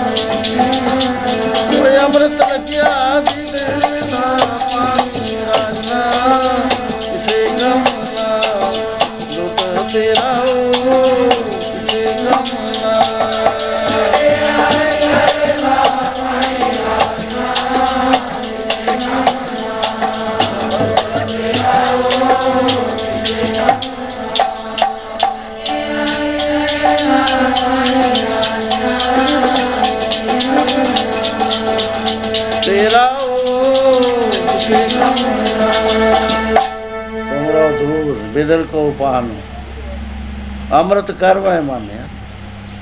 ਇਸ ਗੱਲ ਦਾ ਖਾਣ ਦਾ ਮੈਨੂੰ ਕਿਹੜਾ ਮਿਲਣਾ ਦਿੰਦਾ ਖੀਰ ਸਮਾਨ ਸਾਗ ਮੈਂ ਪਾਇਆ, ਗੁਣ ਗਾਵਤ ਰਹਿਣ ਬਿਹਾਨੀ ਖੀਰ ਵਰਗਾ ਮਿੱਠਾ ਜੋ ਉਹਨੇ ਸਾਗ ਬਣਾਇਆ, ਮੈਨੂੰ ਲੱਗਿਆ ਉਹ ਤੇ ਸਾਰੀ ਰਾਤ ਅਸੀਂ ਨਿੰਦਿਆ, ਚੁਗਲੀ ਨਹੀਂ ਕਰੀ, ਪ੍ਰਭੂ ਦੇ ਗੁਣ ਗਾਉਂਦਿਆਂ ਦੀ ਲੰਗੀ ਹੈ ਸਬਰ ਕੀਤੀ ਹੈ ਸਾਰੀ ਰਹਿਣ। ਇੱਥੇ ਤੂੰ ਕਹਿੰਦਾ ਸਵਾ ਸ਼ਿੰਗਾਰ ਵੱਡੇ ਮਨੁੱਖਾ, ਉਹਨਾਂ ਨੇ ਕਰਨਾ ਕੀ ਸੀ? ਨਿੰਦਿਆ, ਚੁਗਲੀ, ਈਰਖਾ, ਵਖੀਲੀ। ਉਹ ਤਾਂ ਪੱਖ, ਪੱਠ ਵਾਂਗੂ ਬਲਦਾ ਉਹਨਾਂ ਦਾ ਵਾਤਾਵਰਨ ਸੀ। ਮੈਂ ਤਾਂ ਬੜਾ ਆਰਾਮ ਨਾਲ ਰਿਹਾ। ਤੈਨੂੰ ਇਸ ਗੱਲ ਦਾ ਕਿਉਂ ਸ਼ਿਕਵਾ ਹੋਇਆ? ਕਬੀਰ ਕੋ ਉਠਾकर ਅੰਤ ਵਿਨੋਦੀ ਜਾਤ ਨਾ ਕਹੂੰ, ਕੀ ਮਾਨੀ? ਭਾਈ ਗੁਰਦਾਸ ਜੀ ਦੇ ਕਿ ਆਇਆ ਸੁਣਿਆ ਬਿਦਰ ਤੇ ਦਰਜੋਦਨ ਬੋਲੇ ਹੋਏ ਰੁੱਖਾ। ਘਰ ਸਾਡੇ ਛੱਡ ਕੇ ਗੋਲੇ ਦੇ ਘਰ ਜਾਏ ਕੇ ਸੁਖਾ। ਭੀਸ਼ਮ ਦਰੋਣਾ ਕਰਨ ਤਜ ਸਭਾ ਸ਼ਿੰਗਾਰ ਵੱਡੇ ਮਨੁੱਖਾ। ਝੁਕੀ ਜਾਏ ਬੁਲਾਇਨ ਸਭਨਾ ਦੇ ਜੀ ਅੰਦਰ ਤੁਖਾ ਕੀ ਸਵਾਦ ਆਇਆ ਤੈਨੂੰ? ਝੁਕੀ ਚਲਿਆ ਗਿਆ। ਇੱਥੇ ਕਿੰਨਾ ਮਹੱਲਾਂ ਦੇ ਵਿੱਚ ਤੇਰੀ ਰਿਹਾਇਸ਼ ਕਰਾਈ ਹੋਈ ਸੀ। ਉੱਥੇ ਨਾ ਪੈਣ ਨੂੰ ਥਾਂ ਮਿਲਿਆ, ਨਾ ਖਾਣ ਨੂੰ ਕੁਝ ਮਿਲਿਆ। ਤੋ ਇਸ ਤਰ੍ਹਾਂ ਦੇ ਨਾਲ ਮਿਹਣੇ ਦਿੰਦੇ। ਉਸ ਵੇਲੇ ਕ੍ਰਿਸ਼ਨ ਮਹਾਰਾਜ ਕਹਿਣ ਲੱਗੇ, ਗੁੱਸੇ ਨਹੀਂ ਹੋਏ? ਕਹਿੰਦੇ, ਹੱਸ ਬੋਲੇ ਭਗਵਾਨ ਜੀ, ਸੁਣੋ ਏ ਰਾਜਾ, ਹੋਏ ਸਨਮੁਖਾ ਮੇਰੇ ਵੱਲ ਮੋਢਾ ਕਰਕੇ ਗੱਲ ਨਾ ਕਰ। ਮੇਰੇ ਨਾਲ ਸਿੱਧਮ ਸਿੱਧਾ ਗੱਲ ਕਰ। ਤੇਰੇ ਭਾਵ ਨਾ ਦਿਸਈ ਮੇਰੇ ਨਹੀਂ ਆਪਦਾ ਦੁੱਖਾ ਮੈਂ ਕੋਈ ਆਪਣਾ ਦੁੱਖ ਦੂਰ ਕਰਾਉਣ ਆਇਆ ਸੀ ਤੇਰੇ ਕੋਲ? ਤੇਰੇ ਚਿੱਤ ਚ ਤਾਂ ਭੋਰਾ ਜਨਮ ਨਹੀਂ, ਭਾਉ ਜਵੇ ਹਾ ਬਿਜਰ ਦੇ ਥੋਰੀ ਦੇ ਚਿੱਤ ਚਾਉ ਨਾ ਚੁੱਖਾ। ਤੇ ਕਿਸੇ ਦੇ ਹਿਰਦੇ ਦੇ ਵਿੱਚ ਭੋਰਾ ਜਨਾ ਵੀ ਪਿਆਰ ਨਹੀਂ ਹੈ, ਪਿਆਰਿਆ, ਤੇ ਗੋਬਿੰਦ ਜਿਹੜਾ ਹੈ ਭਾਉ ਭਗਤ ਦਾ ਭੁੱਖਾ ਹੁੰਦਾ ਹੈ। ਭਾਉ ਭਗਤ ਦਾ ਭੁੱਖਾ ਗੋਬਿੰਦ ਭਾਉ ਭਗਤ ਦਾ ਭੁੱਖਾ ਪਾਉ ਭਗਤਾ ਭੁਖਾ ਗੋਬਿੰਦ ਪਾਉ ਭਗਤਾ ਭੁਖਾ।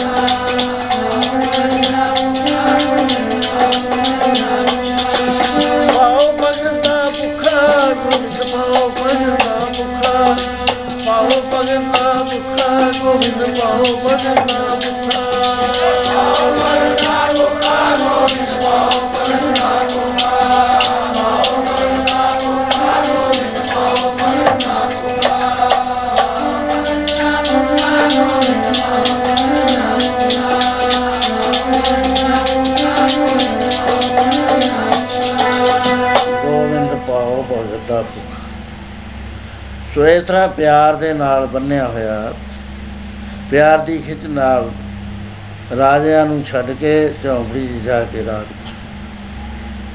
ਨਾਮਦੇਵ ਜੀ ਦਾ ਜੋ ਘਰ ਸੀ ਛੱਪਰ ਨਵਾਂ, ਉਹਨੂੰ ਅੱਗ ਲੱਗੀ ਆਪ ਬਾਹਰ ਬੰਦਗੀ ਕਰਦੇ ਸੀ। ਚਿੱਤ ਇਕਾਗਰ ਹੋ ਕੇ ਸਭ ਕਾਸੇ ਹਰੇਕ ਚੀਜ਼ ਦੇ ਵਿੱਚ ਪਰਮੇਸ਼ਰ ਦੇ ਦਰਸ਼ਨ ਕਰ ਰਹੇ ਸੀ। ਉਸ ਵੇਲੇ ਜਾ ਕੇ ਖਬਰ ਦਿੱਤੀ ਕਿ ਭਗਤ ਜੀ, ਤੁਸੀਂ ਤਾਂ ਇੱਥੇ ਬੈਠੇ ਹੋ, ਪ੍ਰਭੂ ਦੀ ਯਾਦ ਵਿੱਚ ਤੁਹਾਡਾ ਘਰ ਜਲ ਰਿਹਾ। ਕੋਸ਼ਿਸ਼ ਕਰ ਰਹੇ ਆ ਕਿ ਉਹ ਉਹਦੇ ਵਿੱਚੋਂ ਕੁਝ ਬਚਾ ਲਿਆ ਜਾਵੇ, ਪਰ ਅੱਗ ਇੰਨੀ ਜ਼ਬਰਦਸਤ ਹੈ ਕਿ ਅੰਦਰ ਵੜਨਾ ਹੀ ਔਖਾ ਹੈ। ਫੇਰ ਵੀ ਥੋੜਾ ਬਹੁਤਾ ਜਿਹਾ ਸਮਾਨ ਕੰਬਲ ਗਿੱਲੇ ਕਰਕੇ ਅੰਦਰ ਵੜ ਕੇ ਜਾ ਕੇ ਕੱਢੇ ਲਿਆਂਦਾ ਚਲੋ ਕਰ ਉੱਥੇ ਆਉਂਦੇ ਨੇ। ਆ ਕੇ ਦੁਨੀਆ ਸਾਰੀ ਹਾ- ਹਾਹਾਕਾਰ ਮਚਿਆ ਪਿਆ ਵੀ ਅੱਗ ਲੱਗੀ ਨਾਲ ਦਿਆਂ ਨੂੰ ਨਾ ਲੱਗ ਜੇ, ਉਹਨੂੰ ਨਾ ਲੱਗ ਜੇ। ਨਾਮਦੇਵ ਜੀ ਕਰਦੇ ਆ, ਦੋਏ ਹੱਥ ਆ ਕੇ ਬੰਨੇ। ਅੱਗ ਵੱਲ ਦੇਖ ਕਹਿੰਦੇ, ਹੇ ਪ੍ਰਭੂ, ਅੱਜ ਤੁਹਾਡਾ ਦਰਸ਼ਨ ਬਹੁਤ ਵਿਚਿੱਤਰ ਰੂਪ ਚ ਹੋ ਰਿਹਾ। ਆਪੇ ਪਾਵਕ, ਆਪੇ ਪਵਨਾ, ਜਾਰੇ ਖਤਮ ਤਾਂ ਰੱਖੇ ਕਵਨਾ ਅਗਰ ਨੂੰ ਪਰਮੇਸ਼ਰ ਰੂਪ ਕਰਕੇ ਦੇਖ ਰਹੇ ਨੇ। ਅੱਗ ਆਪਣਾ ਕੰਮ ਕਰਕੇ ਬੁਝਦੀ ਹੈ, ਜੋ ਸਮਾਨ ਬਚਾਇਆ ਹੋਇਆ ਸੀ, ਚੁੱਕ ਚੁੱਕ ਕੇ ਵਿੱਚ ਸਿੱਟ ਜਾਂਦੇ ਆ। ਪ੍ਰਭੂ ਆ ਵੀ ਛਕ ਲਿਓ, ਕਿਤੇ ਭੁੱਖ ਨਾ ਰਹਿ ਜੇ। ਆ ਵੀ ਛਕ ਲਿਓ ਆ ਵੀ ਛਕ ਲਿਓ। ਘਰ 'ਚ ਕੋਈ ਸਮਾਨ ਨਾ ਰਿਹਾ। ਉਸ ਵੇਲੇ ਪਰਿਵਾਰ ਨੇ ਨਾਮਦੇਵ ਨੂੰ ਕਿਹਾ ਕਿ, ਨਾਮਦੇਵ, ਦੇਖ ਆਪਾਂ ਗ੍ਰਸਤੀਆਂ ਜੇ ਬ੍ਰਹਤ ਸਾਧੂ ਹੈ ਕਿਸੇ ਥਾਂ ਚਲੇ ਗਿਆ, ਉੱਥੇ ਲੋਕਾਂ ਨੇ ਉਹਦੇ ਸਾਰੇ ਕੰਮ ਕਰ ਦੇਣੇ ਨੇ, ਆਪਾਂ ਨੂੰ ਤਾਂ ਆਪਣੇ ਆਪੇ ਹੀ ਕਰਨੇ ਪੈਣੇ ਨੇ। ਤੇ ਤੂੰ ਐ ਕਰ, ਪੈਸੇ ਲੈ ਜਾ ਤੇ ਜਾ ਕੇ ਰੱਸੇ ਵੀ ਲੈ ਕੇ ਆ, ਸਰਕੜਾ ਵੀ ਲਿਆ, ਬੱਲੀਆਂ ਵੀ ਲਿਆ ਤੇ ਕੁਝ ਘਰ ਦਾ ਸਮਾਨ ਵੀ ਲਾਇਆ ਖਾਣ ਪੀਣ ਦਾ ਵੀ ਲਾਇਆ ਕੋਈ ਰੇੜਾ ਕਰਨੀ ਹੈ ਜਾ ਕੇ। ਲੈਣ ਜਾ ਰਹੇ ਨੇ ਤੇ ਅੱਗੇ ਕੀ ਦੇਖਦੇ ਨੇ? ਸਾਧੂ ਬੈਠੇ ਨੇ। ਸਾਧੂਆਂ ਦੀ ਮੰਡਲੀ ਬੈਠੀ ਹੈ, ਜਾ ਕੇ ਨਮਸਕਾਰ ਕਰੀ, ਸੇਵਾ ਪੁੱਛੀ। ਪ੍ਰਸ਼ਾਦ ਪਾਣੀ, ਕਹਿੰਦੇ ਪ੍ਰਸ਼ਾਦ ਪਾਣੀ ਤਾਂ ਪਰਮੇਸ਼ਰ ਭੇਜੂਗਾ, ਛਕਾਂਗੇ। ਉਸ ਵੇਲੇ ਆਪਣਾ ਘਰ ਦਾ ਸਮਾਨ ਲਿਆਉਣਾ ਭੁੱਲ ਗਏ ਤੇ ਸਾਰਾ ਹੀ ਪੈਸਾ, ਰਾਸ਼ਨ ਲਿਆ ਕੇ ਸੰਤਾਂ ਦੇ ਦੇਤਾ। ਹੁਣ ਆਪ ਜਾ ਕੇ ਫੇਰ ਬੰਦਗੀ ਕਰਨ ਲੱਗੇ, ਹੁਣ ਕੀ ਘਰ ਕਾਦੇ ਵਾਸਤੇ ਆਉਣਾ ਸੀ? ਪੈਸਾ ਤਾਂ ਹੈ ਨਹੀਂ ਸੀ। ਇਧਰ ਪਰਮੇਸ਼ਰ ਨੇ ਆਪਣੇ ਪਿਆਰੇ ਦੀ ਹਾਲਤ ਦੇਖੀ।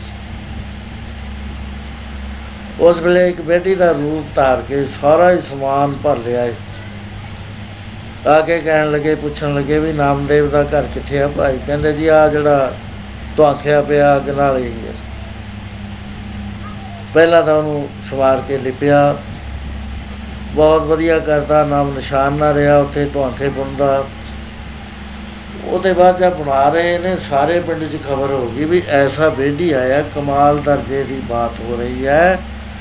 ਪਤਾ ਨਹੀਂ ਕੋਈ ਅੱਖਾਂ ਤੇ ਜਾਦੂ ਹੋ ਰਿਹਾ ਜਾਂ ਸਾਡੀਆਂ ਅੱਖਾਂ ਬੰਦ ਦਿੱਤੀਆਂ ਉਧਰੋਂ ਰੋਗ ਚੱਕਦਾ ਹੈ ਤੇ ਉਧਰਲੇ ਪਾਸੇ ਜਦੇ ਬੰਨਿਆ ਹੋਇਆ ਹੀ ਨਜ਼ਰ ਆਉਂਦਾ ਤੇ ਜਿਹੜੀ ਛਪਰੀ ਬਣ ਰਹੀ ਹੈ, ਇਹਦੇ ਵਰਗੀ ਅੱਜ ਤੱਕ ਨਹੀਂ ਦੇਖੀ, ਨਾ ਇੰਨੀ ਸਫ਼ਾਈ, ਨਾ ਇੰਨੀ ਫੁਰਤੀ, ਨਾ ਇੰਨੀ ਮਜ਼ਬੂਤ। ਛਪਰੀ ਪੂਰੀ ਹੋ ਗਈ। ਉਸ ਵੇਲੇ ਜਿਹੜਾ ਬੇਡੀ ਸੀ, ਉਹ ਥੋੜਾ ਜਿਹਾ ਦੂਰ ਜਾ ਕੇ ਛਾਈਮਾਈ ਹੋ ਗਿਆ, ਸਾਰਿਆਂ ਨੇ ਦੇਖਿਆ ਵੀ ਇਹ ਕੀ ਕੌਤਕ ਹੋਇਆ। ਉਹ ਬੇਡੀ ਕਿੱਥੇ ਗਿਆ? ਉਹਦਾ ਗੱਡਾ ਸੀ, ਬੜਾ ਸਮਾਨ ਸੀ ਕੁਝ ਵੀ ਨਜ਼ਰ ਨਹੀਂ ਆ ਰਿਹਾ, ਉੱਥੇ ਤੱਕ ਨਜ਼ਰ ਆਇਆ, ਫਿਰ ਆਇਆ ਹੀ ਨਹੀਂ। ਨਾਮਦੇਵ ਨੂੰ ਜਾ ਕੇ ਖਬਰ ਕਰਤੀ, ਕਹਿੰਦੇ, ਪਿਆਰਿਆ, ਜਾਓ ਕਰ ਮੈਂ ਕੰਮ ਕਰਿਆ ਆ ਸਾਰਾ। ਹੀ ਜਿਹੜਾ ਮੇਰਾ ਕੰਮ ਕਰਦਾ, ਮੈਂ ਉਹਦਾ ਕੰਮ ਆਪ ਦੌੜ ਦੌੜ ਕੇ ਕਰਦਾ। ਅਚਿੰਤ ਕੰਮ ਕਰੇ, ਪ੍ਰਭ ਤਿਨ ਕੇ ਜਨ ਹਰ ਕਾ ਨਾਮ ਪਿਆਰਾ। ਆਪੇ ਬਹਿਰੂ ਕਰਦਾ। ਜਿਨ੍ਹਾਂ ਨੇ ਇਹ ਅਵਸਥਾਵਾਂ ਦੇਖੀਆਂ, ਉਹਨਾਂ ਨੂੰ ਪੱਕਾ ਪਤਾ ਹੈ, ਨਿਸ਼ਚੈ ਹੈ ਵੀ ਉਹ ਆਪੇ ਕਰਦਾ ਹੈ, ਹਰ ਥਾਂ ਦੇ ਉੱਤੇ। ਐਸਾ ਨਹੀਂ ਹੁੰਦਾ, ਸੰਤਾਂ ਦੀ ਸਿੱਧੀ ਟਾਕ ਹੁੰਦੀ ਹੈ ਵਾਹਿਗੁਰੂ ਨਾਲ। ਉਹ ਐ ਅਰਦਾਸ ਕਰਕੇ ਨਹੀਂ ਗੱਲ ਕਰਦੇ ਹੁੰਦੇ, ਉਹ ਗੱਲ ਕਰਨ ਦਾ ਤਰੀਕਾ ਹੀ ਹੋਰ ਹੈ। ਉਹ ਵਾਹਿਗੁਰੂ ਨਾਲ ਐਂ ਕਰਨਗੇ ਜਿਵੇਂ ਤੁਸੀਂ ਤੇ ਮੈਂ ਬੈਠੇ ਗੱਲਾਂ ਕਰੀਏ। ਉਹ ਦੂਰ ਨਹੀਂ ਉਹਨਾਂ ਨੂੰ ਹੁੰਦਾ ਕਿਸੇ ਮੌਕੇ ਵੀ। ਨਾਲ ਹੁੰਦਾ ਨਾਲ ਹੁੰਦੇ ਨਾਲ ਗੱਲ ਕਰ ਲੈਂਦੇ ਨੇ ਸਭ। ਕਹਿਣ ਲੱਗਿਆ, ਜਾ, ਮੈਂ ਕਰਿਆ ਆ ਸਾਰਾ ਕੰਮ। ਤਾਂ ਮੇਰਾ ਕੰਮ ਕਰਿਆ ਤੇ ਮੈਂ ਤੇਰਾ ਕਰਿਆ ਆ ਸਾਰਾ। ਜਾ ਨਾਮਦੇਵ ਜੀ ਆ ਜਾਂਦੇ ਨੇ। ਉਹਨਾਂ ਦੇ ਪੜੋਸ ਦੇ ਵਿੱਚ ਇੱਕ ਬਹੁਤ ਅਮੀਰ ਬੀਬੀ ਰਹਿੰਦੀ ਹੈ। ਉਹ ਕਦੇ ਛਪਰੀ ਦੇ ਅੰਦਰ ਦੇਖਦੀ ਹੈ ਕਦੇ ਬਾਹਰੋਂ ਆ ਕੇ ਦੇਖਦੀ ਹੈ ਹੈਰਾਨ ਹੋ ਗਈ, ਕਹਿੰਦੀ ਨਾਮਦੇਵ, ਇਹ ਬੇਟੀ ਤਾਂ ਕਿਹਾ ਜਾ ਲਿਆਂਦਾ? ਆ ਲਪਾਈ ਤੇਰੀਆਂ ਕੰਨਾਂ ਦੀ ਦੇਖਦੀਆਂ ਕਿੰਨੀ ਸੁਥਰੀ ਹੈ ਆ ਛਪਰੀ ਮੈਂ ਦੇਖਦੀਆਂ ਇਹਦੇ ਵਿੱਚ ਤਾਂ ਅੰਦਰਲੇ ਪਾਸੇ ਦੇਖ, ਜਿਵੇਂ ਸੂਰਜ ਦੀਆਂ ਕਿਰਨਾਂ ਪੈਂਦੀਆਂ ਹੁੰਦੀਆਂ, ਐ ਸੈਂਟਰ ਦੇ ਵਿੱਚੋਂ ਚਾਰੇ ਪਾਸੇ ਨੂੰ ਲਸਣਾ ਜਾ ਰਹੀਆਂ ਨੇ ਰੋਸ਼ਨੀ ਦੀਆਂ। ਤੇ ਅੰਦਰ ਵੜਦੇ ਪਤਾ ਨਹੀਂ ਕੀ ਹੋ ਜਾਂਦਾ, ਉਸੇ ਵੇਲੇ ਕੋਈ ਐਸਾ ਆਨੰਦ ਆਉਂਦਾ ਜਿਹੜਾ ਅੱਜ ਤੱਕ ਅਸੀਂ ਦੇਖਿਆ ਨਹੀਂ। ਬਾਹਰੋਂ ਦੇਖ ਜੀ ਕਰਦਾ ਵੀ ਅੱਖ ਨਾ ਚਮਕੀ ਹੈ ਐਨੀ ਸੁਥਰੀ ਬਣਾਈ। ਤੇ ਤੂੰ ਐ ਜਾਣਦਾ ਹੀ ਹੈ ਮੈਂ ਅਮੀਰ ਹਾਂ, ਪੈਸਾ ਮੇਰੇ ਕੋਲ ਬਹੁਤ ਹੈ ਆ ਮੇਰਾ ਜਿਹੜਾ ਘਰ ਦੇ ਅੱਗੇ ਪਲਾਟ ਖਾਲੀ ਪਿਆ ਨਾ, ਮੈਂ ਇਹ ਜੀ ਛਪਰੀ ਬਣਾਉਣੀ ਚਾਹੁੰਦੀ ਆ ਇੱਥੇ। ਮੈਨੂੰ ਉਸ ਬੇਟੀ ਦੀ ਦੱਸ ਪਾਵੇ ਅਤੇ ਨਾਲ ਇਹ ਵੀ ਦੱਸ ਦੇ ਕਿ ਉਹਦੀ ਮਜ਼ਦੂਰੀ ਕਿੰਨੀ ਹੈ। ਬਾੜ ਪੜੋਸਨ ਪੁੱਛ ਲੈ ਨਾਮਾ ਕਾ ਪਹਿਚਾਨ ਛਵਾਈ ਹੋ। ਤੋ ਪੈ ਦੁਗਣੀ ਮਜ਼ਦੂਰੀ ਦੈ ਹੋ, ਮੋਹ ਕੋ ਬੇਡੀ ਦੇਹੋ ਬਤਾਈ। ਨਾਮਦੇਵ ਕਹਿੰਦੇ, ਭੈਣ ਜੀ, ਰੀਵਾਈ, ਮੇਰੀ ਦੇਣ ਨਾ ਜਾਈ। ਉਹ ਦਿੱਤਾ ਨਹੀਂ ਜਾਂਦਾ। ਪਰ ਉਹ ਨ- ਨਜ਼ਰ ਆਉਂਦਾ ਕਹਿੰਦੀ ਕਿੱਥੇ ਦੇਖ ਬੈਠੀ ਰਹੋ, ਸਮਾਈ ਜਿੱਧਰ ਵੀ ਦੇਖਦੀ ਹੈ, ਉਧਰ ਉਹੀ ਨਜ਼ਰ ਆਉਂਦਾ ਮੇਰੇ ਤਾਂ ਉਹ ਪ੍ਰਾਣਾ ਦਾ ਆਧਾਰ ਹੈ। ਹਮਰੇ ਪ੍ਰਾਣ ਉਧਾਰਾ ਬੇਟੀ ਹਮਰੇ ਪ੍ਰਾਣ ਉਧਾਰਾ ਹਮਰੇ ਪ੍ਰਾਣ ਉਧਾਰਾ ਬੇਟੀ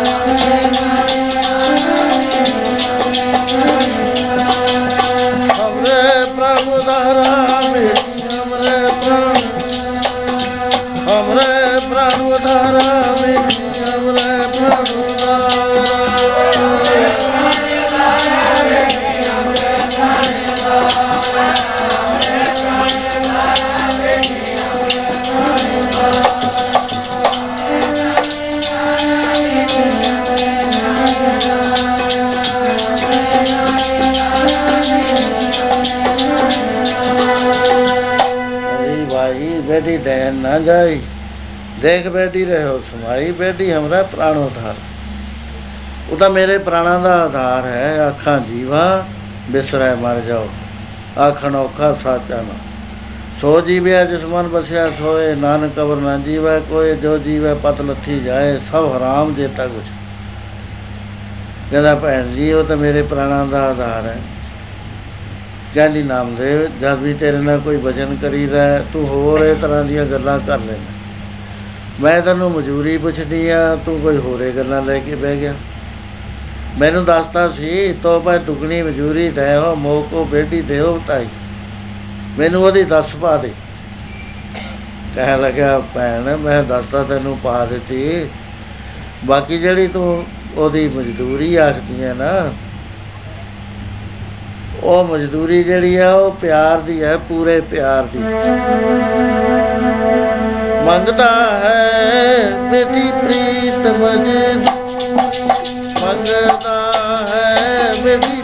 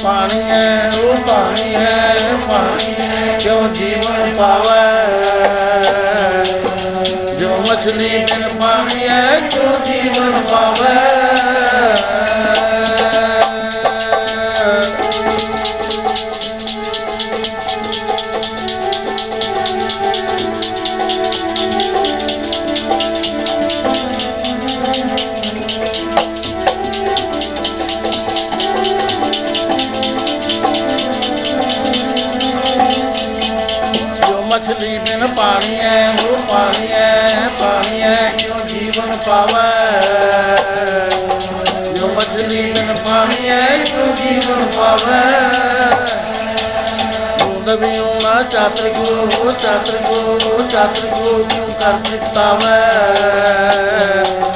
ਬੂੰਦ ਵੀ ਹੋਣਾ ਚਾਤਰ ਕੋ ਕਿਉਂ ਕਰ ਸਿਕਤਾਵੇ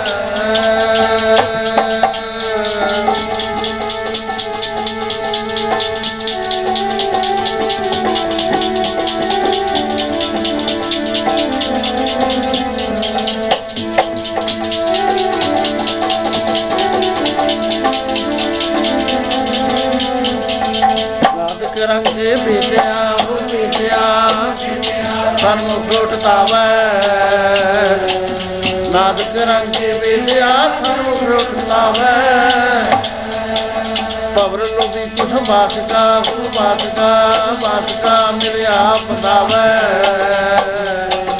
ਪਵਰ ਲੋਭੀ ਕੁਠ ਬਾਸਕਾ ਮਿਲਿਆ ਪਤਾਵੇ ਸੰਤ ਜਨਾ ਹਰ ਪ੍ਰੀਤ ਹੈ ਪ੍ਰੀਤ ਹੈ ਉਹ ਪ੍ਰੀਤ ਹੈ ਬਿਨ ਦਰਦ ਗਾਵੇ। ਜੋ ਸੰਤ ਜਨਾ ਹਰ ਪ੍ਰੀਤ ਹੈ ਬਿਨ ਦਰਦ ਗਾਵੇ। ਪ੍ਰੀਤ ਮਜ਼ਦੂਰੀ ਮੰਗਾ ਜੇ ਕੋ ਸ਼ਾਮ ਛੁਬਾਵਾ ਪ੍ਰੀਤ ਵੀ ਇਹੀ ਜੀ ਮੰਗਦਾ, ਜਿਉ ਮਛਲੀ ਬਿਨ ਪਾਣੀਆਂ ਕਿਉਂ ਜੀਵਨ ਪਾਵੇ। ਪ੍ਰੀਤ ਝੂਠੀ ਦੇ ਵਿੱਚ ਆਦਮੀ ਜਿਉਂਦਾ ਰਹਿੰਦਾ, ਸੱਚੀ ਪ੍ਰੀਤ ਦੇ ਵਿੱਚ ਜਿਉਂਦਾ ਨਹੀਂ ਹੈ। ਉਹਨੂੰ ਕੁਰਬਾਨੀ ਕਰਨੀ ਉਹ ਪੈਂਦੀ ਹੈ। ਪ੍ਰੀਤ ਦੀਆਂ ਮਸਾਲਾ ਇਸ ਤਰ੍ਹਾਂ ਦੇ ਨਾਲ ਫਰਮਾਨ ਕੀਤੀਆਂ ਨੇ। ਚੰਦ ਚਕੋਰ ਪ੍ਰੀਤ ਹੈ ਲਾਇਤਾ ਨਿਹਾਲੇ। ਉਹ ਚੰਦ ਚਕੋਰ ਪ੍ਰੀਤ ਹੈ ਲਾਇਤਾ ਨਿਹਾਲੇ ਉਹ ਜਗ ਵੀ ਉਹ ਸੂਰਜ ਹੇਤ ਹੈ, ਮਿਲ ਹੋਣ ਸਕਾਲੇ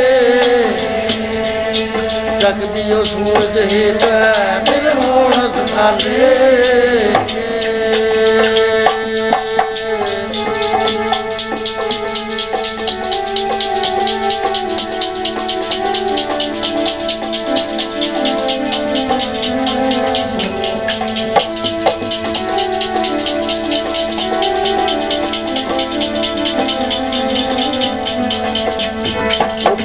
ਜਗ ਦੀ ਉਹ ਸੂਰਜ ਹੇਤ ਹੈ ਮਿਲ ਹੋਣ ਸਕਾਲੇ ਜਗ ਦੀ ਸੂਰਜ ਹੇਤ ਹੈ। ਨਿਉ ਕਮਲ ਚਲ ਜਾਣੀਏ ਅਖਿਰ ਮੂੰਹ ਦਿਖਾਲੇ ਨਿਉ ਕਮਲ ਜਲ ਜਾਣੀਏ ਅਖਿਰ ਮੋਰ ਬੰਬੀਏ ਮੋਰ ਦੇ ਬਿਗਵੰਤ ਕਾਲੇ। ਮੋਰ ਬੰਬੀਏ ਮੋਰ ਦੇ ਬਿਗਵੰਤ ਕਾਲੇ ਮੋਰ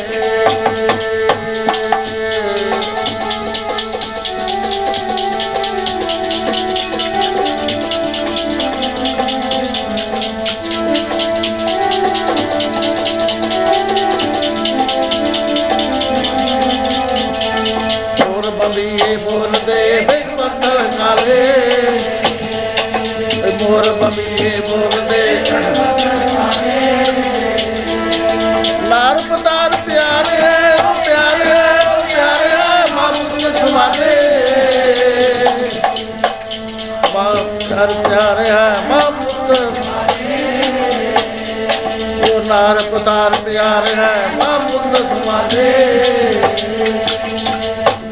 ਜਲਾ ਤੀਰ ਮਰੀਦਾ ਫਿਰ ਹਰੀ ਉਹ ਨਿਵੈ ਨਾਲੇ ਤੀਰ ਮਰੀਦਾ ਫਿਰ ਹਰੀ ਉਹ ਨਿਵੈ ਨਾਲੇ ਕਹਿਣ ਲੱਗੇ, ਭੈਣ ਜੀ, ਐ ਪਿਆਰ ਮੰਗਦਾ ਲੋਕ ਕਟੰਬ ਸਭੋਂ ਤੇ ਤੋੜੈ, ਤੋ ਆਪਣ ਵੇਡੀ ਆਵੈ। ਜਦੋਂ ਹਰ ਵਕਤ ਪਰਮੇਸ਼ਰ ਦਾ ਧਿਆਨ ਰਹਿਣ ਲੱਗ ਗਿਆ, ਫਿਰ ਉਹ ਆ ਜਾਇਆ ਕਰਦਾ ਉਹ ਦੂਰ ਨਹੀਂ ਹੋਇਆ ਕਰ ਸੋ ਇਸ ਤਰ੍ਹਾਂ ਦੇ ਨਾਲ ਐਸੀਆਂ ਕਥਾਵਾਂ, ਪਿਆਰ ਦੀਆਂ ਮਾਤਾ ਤਾਬੋ ਨੇ ਸੁਣੀਆਂ। ਬਹੁਤ ਪਿਆਰ ਦੇ ਵਿੱਚ ਰਹਿੰਦੀ ਹੈ ਹਰ ਵਕਤ। ਕੋਈ ਕੰਮ ਕਰਦੀ ਹੈ, ਗੁਰੂ ਮਹਾਰਾਜ ਦਾ ਸਰੂਪ ਦੇਖਿਆ ਨਹੀਂ, ਸੁਣਿਆ ਸੁਣਾਇਆ, ਸਰੂਪ ਅੱਖਾਂ 'ਚ ਬਸਾਇਆ ਹੈ ਹਰ ਵਾਰ ਜੁੜੀ ਰਹਿੰਦੀ ਹੈ ਹਰ ਵਕਤ ਪਿਆਰ ਦੇ ਸੰਦੇਸ਼ੇ ਭੇਜਦੀ ਹੈ, ਧਿਆਨ ਧਰਦੀ ਹੈ। ਮਨ ਦੇ ਅੰਦਰੋਂ ਬੜੇ ਹੀ ਵੈਰਾਗਮਈ ਭਾਵ ਉਹਦੇ ਅੰਦਰ ਪ੍ਰਗਟ ਹੁੰਦੇ ਰਹਿੰਦੇ। ਤੇ ਇਸ ਤਰ੍ਹਾਂ ਦਾ ਸੰਦੇਸ਼ਾ ਜਾਂਦਾ ਹੈ। ਮਨ ਬੈਰਾਗ ਭਇਆ, ਦਰਸ਼ਨ ਦੇਖਣੇ ਕਾ ਚਾਓ ਰਾਗ ਪਿਆ, ਦਰਸ਼ਨ ਦੇਖਣੇ ਕਾ ਚਾਓ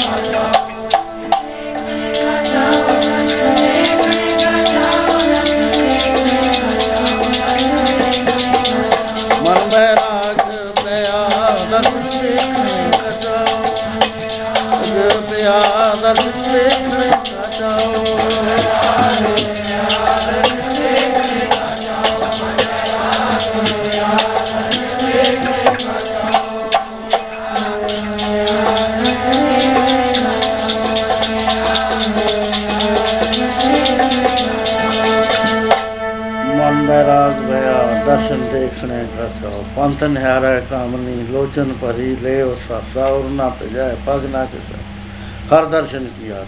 ਉਡੋ ਨਾ ਕਾਗਾ ਕਰੇ ਵੇਗ ਮਿਲੀ ਜਾ ਆਪਣੇ ਰਾਮ ਪਿਆ ਕਾਵਾਂ ਨੂੰ ਵੀ ਆਵਾਜ਼ ਦਿੰਦੀ ਹੈ ਵੀ ਤੁਸੀਂ ਉਡੋ, ਮੇਰੇ ਸਤਿਗੁਰੂ ਆਉਣਗੇ ਅੱਜ। ਹਰ ਵਕਤ ਖਿੱਚਦੀ ਹੈ, ਹਰ ਵਕਤ ਬ- ਬੈਰਾਗ ਦੇ ਵਿੱਚ ਆਈ, ਐਸੇ ਭਾਵ ਪ੍ਰਗਟ ਹੁੰਦੇ ਨੇ।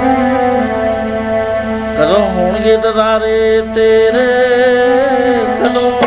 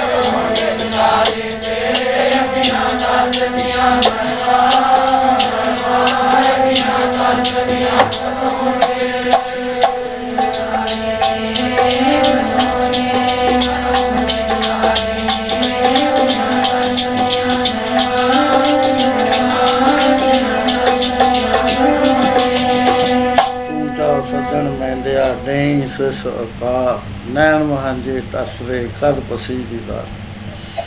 ਸੋ ਐਸੇ ਪ੍ਰੇਮ ਦੇ ਵਿੱਚ ਹੰਝੂ ਵਗਦੇ ਰਹਿੰਦੇ ਹਨ। ਬਿਰ ਦਾ ਵਾਸਤਾ ਹੈ, ਚੱਲਣਾ ਔਖਾ ਹੈ। ਗੁਰੂ ਦੇ ਦਰਸ਼ਨ ਆਪਣੇ ਘਰ ਵਿੱਚ ਚਾਹੁੰਦੀ ਹੈ। ਧਿਆਨ ਕਰਦੀ ਹੈ, ਅਰਦਾਸਾਂ ਕਰਦੀ ਹੈ, ਹਰ ਵਕਤ ਪਿਆਰ ਵਿੱਚ ਰਹਿੰਦੀ ਹੈ। ਪਿਆਰ ਦੇ ਸਨੇਹ ਸਾਰਾ ਦਿਨ ਭੇਜਦੀ ਰਹਿੰਦੀ ਹੈ। ਅੱਜ ਮਨ ਵਿੱਚ ਆਇਆ ਕਿ ਮੈਂ ਆਪਣੇ ਮੁਰਸ਼ਿਦ ਨੂੰ ਪ੍ਰਸ਼ਾਦਾ ਛਕਾਵਾਂ। ਸਵੇਰੇ ਸਾਜਰੇ ਹੀ ਮਜ਼ਦੂਰੀ ਕਰਨ ਵਾਸਤੇ ਨਿਕਲਦੀ ਹੈ। ਸਾਰਾ ਦਿਨ ਮਜ਼ਦੂਰੀ ਕਰੀ, ਦੂਸਰੇ ਦਿਨ ਫੇਰ ਮਜ਼ਦੂਰੀ ਕਰਦੀ ਹੈ। ਇੱਕ ਟਕਾ ਦੋ ਦਿਨ ਦਾ ਮਜ਼ਦੂਰੀ ਦਾ ਮਿਲਿਆ, ਦੋ ਪੈਸੇ।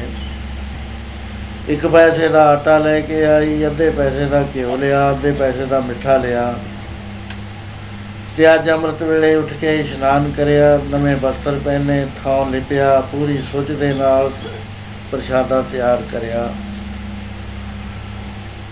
ਪ੍ਰਸ਼ਾਦਾ ਤਿਆਰ ਕਰਕੇ ਐਸੀ ਜੁਗਤ ਨਾਲ ਰੱਖਿਆ ਕਿ ਜਦੋਂ ਉਹ ਛਕਣ ਆਉਣਗੇ, ਉਸ ਵੇਲੇ ਕਿਤੇ ਠੰਡਾ ਨਾ ਹੋ ਜਾਵੇ। ਲੈ ਕੇ ਦਰਵਾਜ਼ੇ ਦੇ ਬਾਹਰ ਚਲੀ ਗਈ। ਵਿਹੜੇ ਵਿੱਚ ਖੜੀ ਹੈ। ਤੇ ਮਨ ਦੇ ਵਿੱਚੋਂ ਇਸ ਤਰ੍ਹਾਂ ਦੀਆਂ ਰਾਸਾਂ ਨਿਕਲਦੀਆਂ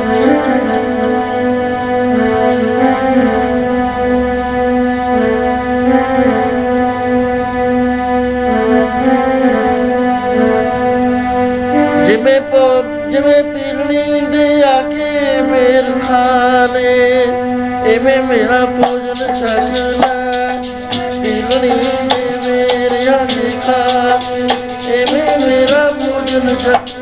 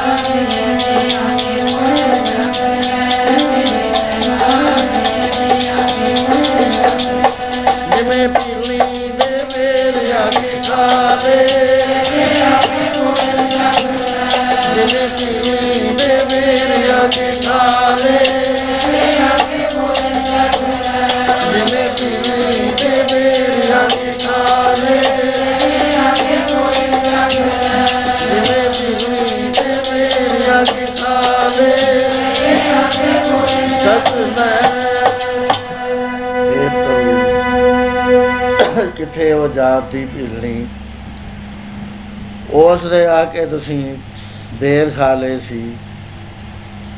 ਅੰਤਰਜਾਮੀ ਪੁਰੋ ਕਾਮਨਾ ਜਥਾ ਭੀਲਣੀ ਕੀ ਰਗਵੀਰ ਪ੍ਰੇਮ ਪਰਖਣਾ ਹੈ ਗੁਰ ਹਰ ਕੇ, ਤੁੰਦਲ ਲਏ ਸਦਾਮੇ ਚੀਰ ਤੁਸੀਂ ਤਾਂ ਤੁੰਦਲ ਆਪ ਖੋਲ ਕੇ ਉਹਦੇ ਪਰਨੇ ਨਾਲੋਂ ਖਾ ਲਏ ਸੀ। ਕਿਰਪਾ ਕਰੋ। ਉਹੀ ਸਰੂਪ ਆ ਤੁਸੀਂ। ਮੈਂ ਪ੍ਰਸ਼ਾਦੇ ਲਾਏ ਨੇ ਗਰਮ ਗਰਮ ਆ ਕੇ ਛਕ ਲਓ ਉਸ ਵੇਲੇ ਗੁਰੂ ਮਹਾਰਾਜ ਜੀ ਹੁਕਮ ਕਰਿਆ ਕਿ ਬਾਹਰ ਹੇਰ ਵਿਰਤੀ 'ਚ ਜਾਣਾ ਹੈ, ਸ਼ਿਕਾਰ ਨੂੰ ਜਾਣਾ ਹੈ। ਸੈਂਕੜੇ ਹੀ ਘੋੜੇ ਨਾਲ ਸਮ- ਤਿਆਰ ਹੋ ਗਏ। ਆਪ ਅੱਜ ਜਾਣੇ ਪਛਾਣੇ ਰਾਹਾਂ ਤੇ ਨਹੀਂ ਜਾ ਰਹੇ। ਐਸੇ ਰਾਹ ਚੱਲ ਰਹੇ ਨੇ ਜਿਹੜਾ ਅੱਗੇ ਕਦੇ ਗਏ ਹੀ ਨਹੀਂ ਜਿਸ ਰਸਤੇ। ਦੂਰ ਦਰਾਜ ਨਿਕਲ ਗਏ, ਘੋੜਾ ਸਰਪਟ ਜਾ ਰਿਹਾ। ਉਸ ਵੇਲੇ ਪਿਛਲਿਆਂ ਨੂੰ ਕਹਿਣ ਲੱਗੇ, ਤੁਸੀਂ ਇੱਥੇ ਠਹਿਰੋ ਹੌਲੀ ਹੌਲੀ ਆਓ। ਆਪ ਸਿੱਧੇ ਹੀ ਉਸ ਘਰ ਦੇ ਅੱਗੇ ਚਲੇ ਜਾਂਦੇ ਨੇ, ਜਿੱਥੇ ਮਾਤਾ ਪ੍ਰਸ਼ਾਦੇ ਲਈ ਇੰਤਜ਼ਾਰ ਕਰ ਰਹੀ ਹੈ। ਆਪਨੇ ਜਾਂਦਿਆਂ ਨਹੀਂ ਵਚਨ ਕਰਿਆ, ਕਹਿੰਦੇ, ਮਾਤਾ, ਅੱਜ ਮੈਨੂੰ ਬੜੀ ਭੁੱਖ ਲੱਗੀ ਹੋਈ ਹੈ। ਜੋ ਕੁਝ ਵੀ ਤੇਰੇ ਕੋਲ ਬਣਿਆ ਹੋਇਆ ਹੈ, ਉਹ ਮੈਨੂੰ ਹੁਣੇ ਲਿਆ ਦੇ ਉਸ ਵੇਲੇ ਮਾਤਾ ਵਚਨ ਕਰਦੀ ਹੈ ਬੜੋ ਪਿਆਰ ਨਾਲ।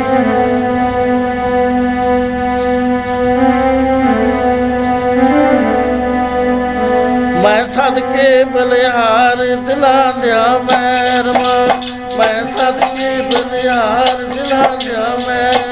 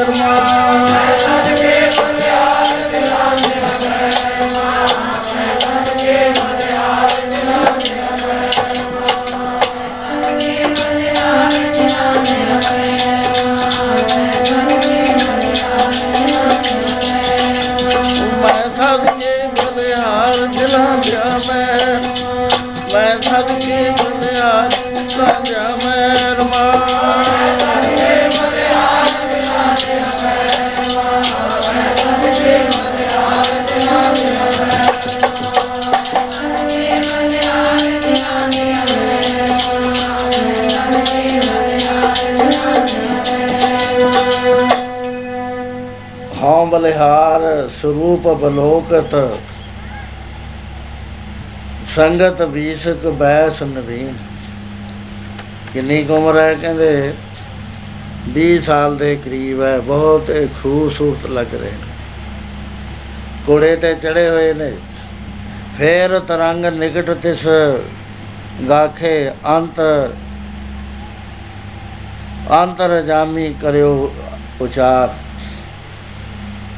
ਕੋਲ ਚਲੇ ਗਏ, ਘੋੜਾ ਲੈ ਗਏ, ਅੰਤਰਜਾਮੀ ਨੇ ਜਾ ਕੇ ਬੋਲੇ ਹਮਕੋ ਛੁਦਾ ਭਈ ਦਿਓ ਮਾਈ, ਤਿਆਰ ਹਾਰ ਜੋ ਤੈਂ ਕਰ ਉਤਾਰ। ਮੈਨੂੰ ਉਹ ਪ੍ਰਸ਼ਾਦਾ ਲਿਆ ਕੇ ਦੇ, ਜਿਹੜਾ ਤੈਂ ਅੱਜ ਤਿਆਰ ਕਰਿਆ। ਮਾਤਾ, ਸ਼ਿਕਾਰ ਨੂੰ ਆਏ ਸੀ। ਤੇ ਅੱਜ ਮੈਨੂੰ ਬਹੁਤ ਭੁੱਖ ਲੱਗੀ ਆ। ਤੇ ਤੁਸੀਂ, ਤੂੰ ਕਿਰਪਾ ਕਰ, ਜੋ ਤੈਂ ਬਣਾਇਆ ਉਹ ਮੈਨੂੰ ਦੇ ਦੇ। ਮਾਈ ਭੁੱਲ ਗਈ। ਧਿਆਨ ਚਲੇ ਗਿਆ ਵੀ ਕਰਮਾ ਬਾਈ ਕਰਮਾ ਬਾਈ ਦੀ ਖਿਚੜੀ ਖਾਣ ਆ ਗਿਆ। ਦਰਜੋਧਨ ਨੂੰ ਛੱਡ ਕੇ ਬਿਦਰ ਦੇ ਘਰ ਆ ਗਿਆ ਉਸ ਵੇਲੇ ਮਾਤਾ ਨੇ ਉਹਨਾਂ ਪੌਣਿਆਂ ਦੇ ਵਿੱਚੋਂ ਜਿਨ੍ਹਾਂ ਦੇ ਅੰਦਰ ਗਰਮ ਰੱਖਿਆ ਹੋਇਆ ਸੀ ਪ੍ਰਸ਼ਾਦਾ, ਉਹ ਗਰਮ ਗਰਮ ਕੱਢਿਆ ਤੇ ਘਿਓ ਦੇ ਉੱਤੇ ਸ਼ੱਕਰ ਪਾਈ ਹੋਈ ਹੈ। ਉਹ ਪ੍ਰਸ਼ਾਦੇ ਤੇ ਰੱਖ ਕੇ ਮਹਾਰਾਜ ਨੂੰ ਨਾ ਤਾਂ ਭੁੱਲ, ਉਹਦੇ ਯਾਦ ਰਿਹਾ ਵੀ ਮੈਂ ਲਿਆ ਕੇ ਹੱਥ ਤੋਂ ਆਵਾਂ। ਬੇਨਤੀ ਕਰਾਂ ਕਿ ਸੱਚੇ ਪਾਤਸ਼ਾਹ ਤੁਸੀਂ ਹੇਠਾਂ ਉਤਰ ਆਓ। ਅੰਦਰ ਆ ਜਾਓ, ਚੌਂਕਾ ਪਰੋਸਾਂ, ਸ਼ੁੱਧ ਥਾਂ ਬਣਾਵਾਂ ਤੇ ਫੇਰ ਪਿਆਰ ਨਾ ਭੁੱਲ ਗਏ। ਕੁਛ ਵੀ ਨਹੀਂ, ਉਹੀ ਹੱਥ ਵਿੱਚ ਲਈ ਖੜੀ ਹੈ ਉਹ ਪੌਣੇ ਖੋਲੇ ਖੋਲਣ ਤੋਂ ਬਾਅਦ ਬੇਨਤੀਆਂ ਕਰੀ ਜਾਂਦੀ ਹੈ हे ਪ੍ਰਭੂ, ਤੂੰ ਤਾਂ ਭਗਤ ਵਿੱਚ ਲੈ ਤੇਰਾ ਬਿਰਧ ਹੈ ਭਗਤ। ਤੂੰ ਲਾਜ ਰੱਖਦਾ ਹੈ ਸੇਵਕਾਂ ਨੂੰ। ਪ੍ਰਸ਼ਾਦਾ ਦਿੰਦੀ ਹੈ ਮਹਾਰਾਜ ਉਸੇ ਤਰ੍ਹਾਂ ਘੋੜੇ ਉੱਤੇ ਬੈਠੇ। ਆਪਣੇ ਦੋਏ ਹੱਥਾਂ ਦੇ ਵਿੱਚ ਪ੍ਰਸ਼ਾਦਾ ਲੈ ਲਿਆ। ਇੱਕ ਨਾਲ ਬੁਰਕੀ ਤੋੜੀ ਜਾਂਦੇ ਨੇ, ਖਾਈ ਜਾਂਦੇ ਆ, ਨਾਲ ਕਹੀ ਜਾਂਦੇ ਆ, ਮਾਤਾ, ਐਸਾ ਸਵਾਦ ਪ੍ਰਸ਼ਾਦਾ ਅੱਜ ਤੱਕ ਨਹੀਂ ਅਸੀਂ ਛਕਿਆ। ਹੈ? ਇੰਨਾ ਵਧੀਆ। ਤੂੰ ਤਾਂ ਬਹੁਤ ਸੋਧ ਨਾਲ ਪ੍ਰਸ਼ਾਦਾ ਲਿਆ ਹੈ। ਮਹਾ ਪਵਿੱਤਰ ਅੰਨ ਮੈਨੂੰ ਦਿੱਤਾ। ਇਹਦੇ ਵਿੱਚ ਤਾਂ ਆਨੰਦ ਆ ਰਿਹਾ ਹੈ। ਤੇਰੀ ਹੱਕ ਦੀ ਮਿਹਨਤ ਦਾ ਪ੍ਰਸ਼ਾਦਾ ਛਕ ਕੇ। ਐਸਾ ਪ੍ਰਸ਼ਾਦਾ ਨਾ ਕਿਸੇ ਨੇ ਪਹਿਲਾਂ ਛਕਿਆ। ਐਸਾ ਤਾਂ ਬਹੁਤ ਹੀ ਮੈਨੂੰ ਸਵਾਦ ਲੱਗਿਆ। ਹੈ। ਇਹਨੇ ਨੂੰ ਜਿਹੜੇ ਮੁਖੀ ਸੇਵਕ ਸੀ ਕੋਲ ਆ ਗਏ। ਬਚਨ ਉਹਨਾਂ ਨੇ ਸੁਣ ਲਏ। ਸੁਣ ਕੇ ਉਸ ਵੇਲੇ ਉਹਨਾਂ ਦੇ ਮੁਖਾਰਬਿੰਦ ਤੋਂ ਐਸਾ ਉਚਾਰਨ ਹੁੰਦਾ ਪੜੋ ਪਿਆਰਾ। ਖੜਾ ਹੈ ਦੁਆਰੇ ਹਾਥੀ ਬੰਨਿਆ ਪ੍ਰੇਮ ਦਾ ਖੜਾ ਹੈ ਦੁਆਰੇ ਹਾਥੀ ਬੰਨਿਆ ਪ੍ਰੇਮ ਦਾ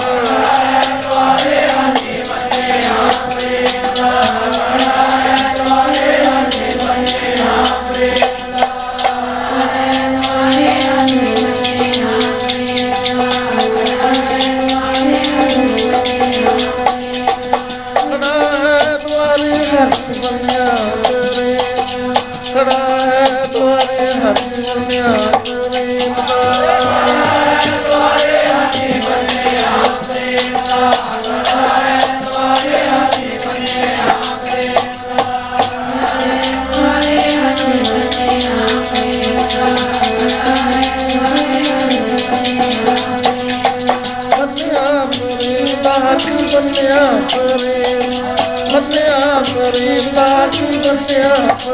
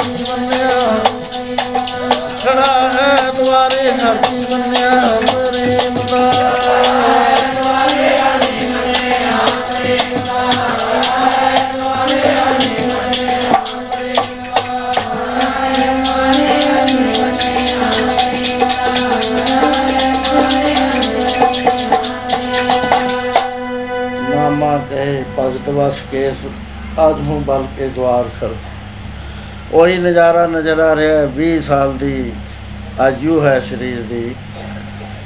ਬਹੁਤ ਹੀ ਵਧੀਆ ਕਲਜੀਗਾ ਕਲਗੀ, ਮੋਤੀਆਂ ਦੀਆਂ ਮਾਲਾ, ਇੰਨਾ ਸੁੰਦਰ ਰੂਪ ਨਜ਼ਰ ਆ ਰਿਹਾ ਹੈ ਕਿ ਟਿਕ, ਨਿਗਾਹ ਨਹੀਂ ਟਿਕਦੀ।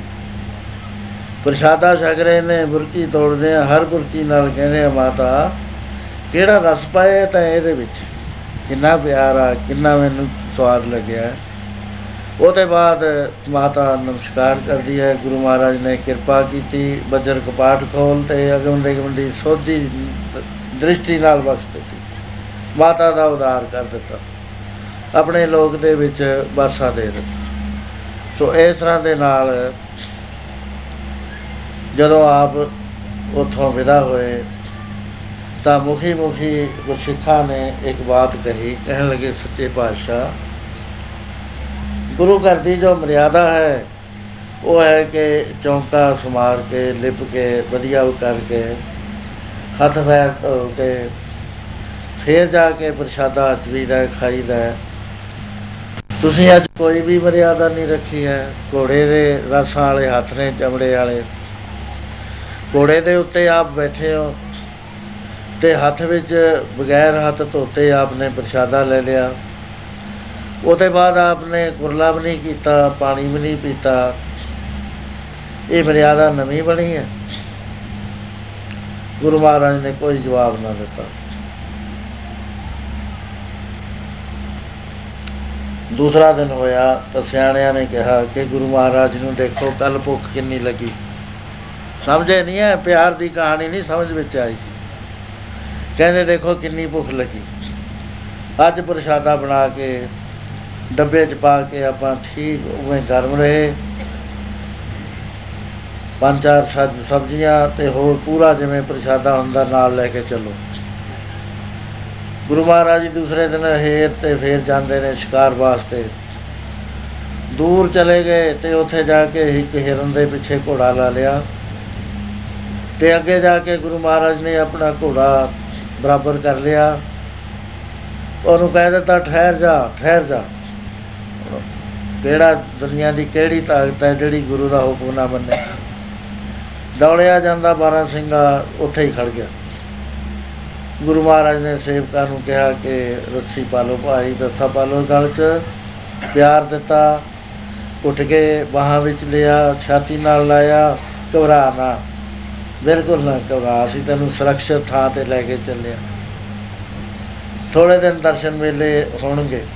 ਪਤਾ ਨਹੀਂ ਮਹਾਰਾਜ ਦਾ ਕੀ ਸੀ ਵੀ ਦਰਸ਼ਨ ਕਰਾ ਕੇ ਇਹਨਾਂ ਦਾ ਉਧਾਰ ਕਰ ਦਈਏ ਜੀਵਾਂ ਦਾ। ਤੋ ਉਸ ਵੇਲੇ ਉਹਨਾਂ ਨੇ ਪ੍ਰਸ਼ਾਦਾ ਲਿਆ ਕੇ ਕਿਹਾ, ਸੱਚੇ ਪਾਤਸ਼ਾਹ, ਜਲ ਹਾਜ਼ਰ ਹੈ।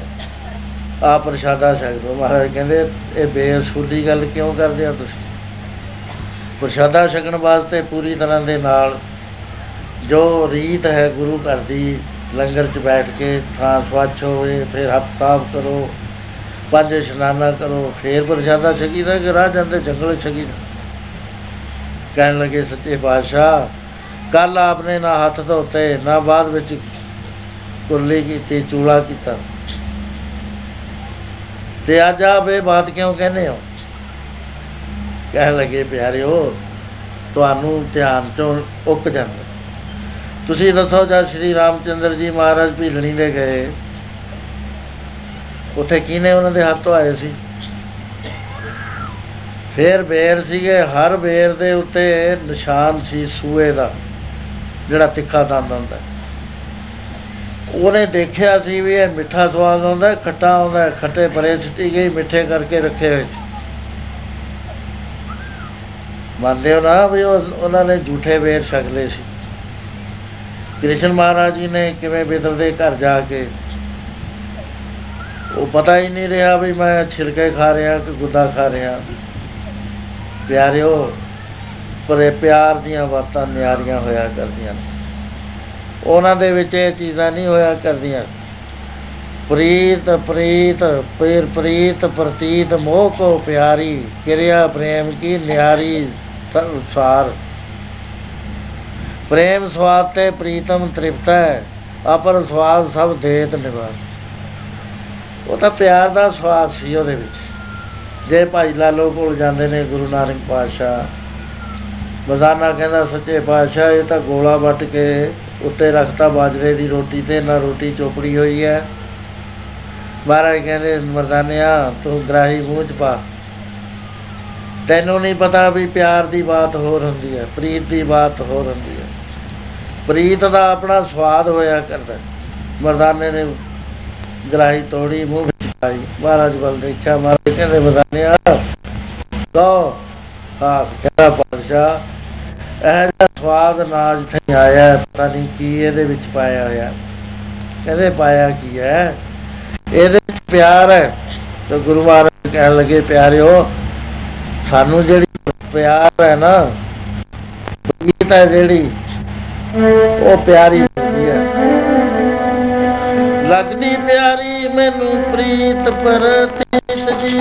ਲੱਗਦੀ ਪਿਆਰੀ ਮੈਨੂੰ ਪ੍ਰੀਤ ਪਰਤੀਤ ਜੀ। ਉਹ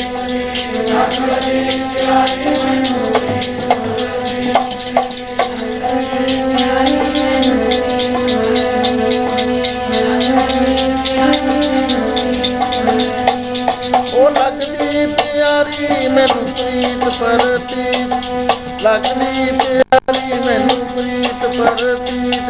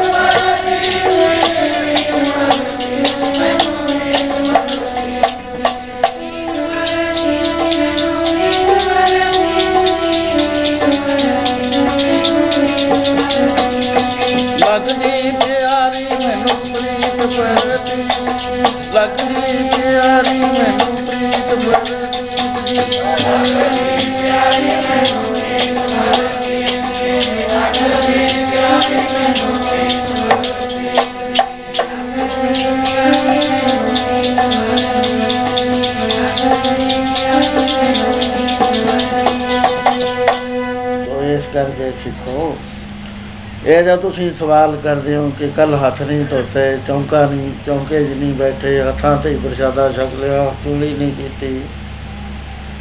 ਜਿਸ ਤਰ੍ਹਾਂ ਦੇ ਨਾਲ ਮੇਰੇ ਨਾਲ ਪਿਆਰ ਕਰਦੇ ਨੇ ਗੁਰਸਿੱਖ, ਮੈਂ ਵੀ ਉਸੇ ਤਰ੍ਹਾਂ ਪਿਆਰ ਕਰਦਾ। ਜੇ ਉਹਨਾਂ ਨੂੰ ਸੁਧ ਨਹੀਂ ਭੁੱਲ ਜਾਂਦੀ ਹੈ, ਤਾਂ ਮੈਨੂੰ ਵੀ ਭੁੱਲ ਜਾਂਦੀ ਹੈ। ਤੇ ਇਸ- ਇਹ ਤਾਂ ਪਿਆਰ ਦਾ ਬੰਨਿਆ ਹੋਇਆ ਹੈ ਗੁਰੂ ਪਰਮੇਸ਼ਰ। ਕਿਉਂਕਿ ਪਿਆਰ ਦਾ ਰੂਪ ਹੈ, ਧੰਨਾ, ਜਾਟ, ਛਾਛ, ਤਿੰਨ ਪਿਆ- ਪਿਆਈ। ਨਾਮ ਦੇਰ ਕੇ ਦੁੱਧ ਸੋ ਧਾਰ ਦਰਜੋਦਨ ਆਦਿਕ, ਹੰਕਾਰੀ, ਤਿਆਗ, ਸਬਨ ਗਏ ਬਿਦਰ ਦੁਆਰ। ਸਾਰਿਆਂ ਨੂੰ ਛੱਡ ਕੇ ਬਿਦਰ ਦੇ ਗਏ। ਧੰਨੇ ਦੇ ਆ ਕੇ ਲੱਸੀ ਪੀਤੀ ਮਿੱਠੀਆਂ ਰੋਟੀਆਂ ਖਾਧੀਆਂ। ਤੋ ਪਿਆਰਿਓ, ਇਹ ਨੌਤਾ ਭਗਤੀ ਦੇ ਵਿੱਚ ਪਿਆਰ ਦੀ ਕਿਰਿਆ। ਸੋ ਪਿਆਰ ਸਭ ਤੋਂ ਮੈਨੂੰ ਪਿਆਰਾ ਹੈ, ਸਾਚ ਕਹੂੰ, ਸੁਣ ਲਿਓ, ਸਵਾ ਜਨ ਪ੍ਰੇਮ ਕੀਓ, ਤਿਨੀ ਭਰਾ ਹੋਰ ਗਿਆਨੀਆਂ ਦੇ ਮੈਂ ਨੇੜੇ ਨਹੀਂ ਜਾਂਦਾ, ਸਿਆਣਿਆਂ ਦੇ ਮੈਂ ਨੇੜੇ ਨਹੀਂ ਜਾਂਦਾ। ਮੈਂ ਤਾਂ ਜਿਹੜੇ ਮੇਰੇ ਬਣ ਗਏ, ਦਾਸ ਅਨੰਦ ਮੇਰੋ, ਨਿਜ ਰੂਪ, ਉਹ ਮੇਰਾ ਹੀ ਰੂਪ ਹੋਇਆ ਕਰਦੇ ਨੇ। ਖਾਲਸਾ ਮੇਰੋ ਰੂਪ ਹੈ, ਖਾਸ ਖਾਲਸੇ ਮੈਂ ਹਾਂ, ਕਰੋ ਨਵਾਜ਼। ਗੁਰਸਿੱਖ ਮੇਰਾ ਰੂਪ ਹੋਇਆ ਕਰਦਾ, ਜਿਨ੍ਹਾਂ ਨਾਲ ਵਿਸਰੇ ਨਾਮ ਸੇਖ ਨੇ ਆ ਭੇਦ ਨਾ ਜਾਣੋ, ਮੂਲ ਸਾਈਂ ਜੀ ਤੋ ਇਸ ਤਰ੍ਹਾਂ ਦੇ ਨਾਲ ਗੁਰੂ ਮਹਾਰਾਜ ਜੀ ਨੇ ਆਪਣੇ ਜੀਵਨ ਚਰਿੱਤਰ ਦੇ ਵਿੱਚ ਪਿਆਰ ਨੂੰ ਉੱਚਾ ਰੱਖਿਆ। ਬਿਰਧ ਮਾਤਾ, ਨਾ ਉਹਦੇ ਜਪਜੀ ਸਾਹਿਬ ਯਾਦ ਹੈ, ਨਾ ਕੋਈ ਬਾਣੀ ਯਾਦ ਹੈ। ਇੱਕ ਪਿਆਰ ਦੀ ਡੋਰ ਦੇ ਨਾਲ ਖਿੱਚ ਰਹੀ ਹੈ। ਤੇ ਪਿਆਰ ਦੇ ਵਿੱਚ ਇੰਨੀ ਸ਼ਕਤੀ ਹੈ। ਪਿਆਰ ਦਾ ਤੁਸੀਂ ਦੇਖ ਲਓ, ਨਿਸ਼ਾਨੀ ਕੀ ਹੁੰਦੀ ਹੈ ਪਿਆਰ ਦੀ? ਕਹਿੰਦੇ ਪਿਆਰ ਦੀ ਨਿਸ਼ਾਨੀ ਇਹ ਹੁੰਦੀ ਹੈ ਕਿ ਹਰ ਵਕਤ ਖਿੱਚ ਪਈ ਰਹਿੰਦੀ ਹੈ। ਜਿਹਦੇ ਨਾਲ ਪਿਆਰ ਹੁੰਦਾ ਹੈ, ਹਰ ਵਕਤ ਉਧਰ ਨੂੰ ਸੂਈ ਜਿਹੜੀ ਹੈ ਖਿੱਚ ਦੇ ਵਿੱਚ ਪਈ ਹੋਈ। ਜਿਵੇਂ ਮਿਗਨਾਤੀਸ ਸੂਈ ਨੂੰ ਨਾਰਥ ਪੋਲ ਵੱਲ ਖਿੱਚ ਕੇ ਰੱਖਦਾ ਹੈ। ਐਸੇ ਤਰ੍ਹਾਂ ਪਿਆਰ ਦੀ ਜਿਹੜੀ ਸੂਈ ਆ, ਉਹ ਹਰ ਵਕਤ ਖਿੱਚ ਕੇ ਰੱਖਦੀ ਹੈ। ਪਿਆਰ ਦੇ ਨਾਲ ਛੇਤੀ ਤੋਂ ਛੇਤੀ ਮਿਲਾਪ ਹੋ ਜਾਂਦਾ ਹੈ। ਬਾਕੀ ਗਿਆਨੀਆਂ ਦਾ ਆਪਣਾ ਥਾਂ ਹੈ। ਕਲਾਕਾਰਾਂ ਦਾ ਆਪਣਾ ਥਾਂ ਹੈ। ਰਾਗੀਆਂ ਦਾ ਆਪਣਾ ਥਾਂ ਹੈ। ਪ੍ਰਚਾਰਕਾਂ ਦਾ ਆਪਣਾ ਥਾਂ ਹੈ। ਪਰਮੇਸ਼ਰ ਨੂੰ ਨਹੀਂ ਪਾਉਂਦਾ ਪਰਮੇਸ਼ਰ ਨੂੰ ਕੇਵਲ ਭਾਉ ਭਗਤ ਦਾ ਭੁੱਖਾ। ਪਰਮੇਸ਼ਰ ਭਾਉ ਤੇ ਭਗਤ ਦੋਹਾਂ ਦਾ ਭੁੱਖਾ ਹੈ। ਭਗਤੀ ਦੇ ਨਾਲ ਇਹ ਬਸ ਆਇਆ ਕਰਦਾ ਹੈ, ਪਿਆਰ ਨਾਲ ਬਸ ਆਉਂਦਾ। ਹੈ ਸਭ ਕੋ ਤੇਰੇ ਬਸ ਅਗਮ ਗੋਚਰਾ ਤੂੰ ਭਗਤਾਂ ਕੈ ਬਸ ਭਗਤਾ ਤਾਮ ਤੇਰਾ। ਸੋ ਜਦੋਂ ਅਸੀਂ ਪਿਆਰ ਦੇ ਨਾਲ ਉਸ ਦੀ ਯਾਦ ਬਿਠਾਵਾਂਗੇ ਧਿਆਨ ਕਰਾਂਗੇ ਮਹਾਂਪੁਰਸ਼ਾਂ ਕੋ ਅਨੇਕ ਜੁਗਤਾਂ ਹੁੰਦੀਆਂ।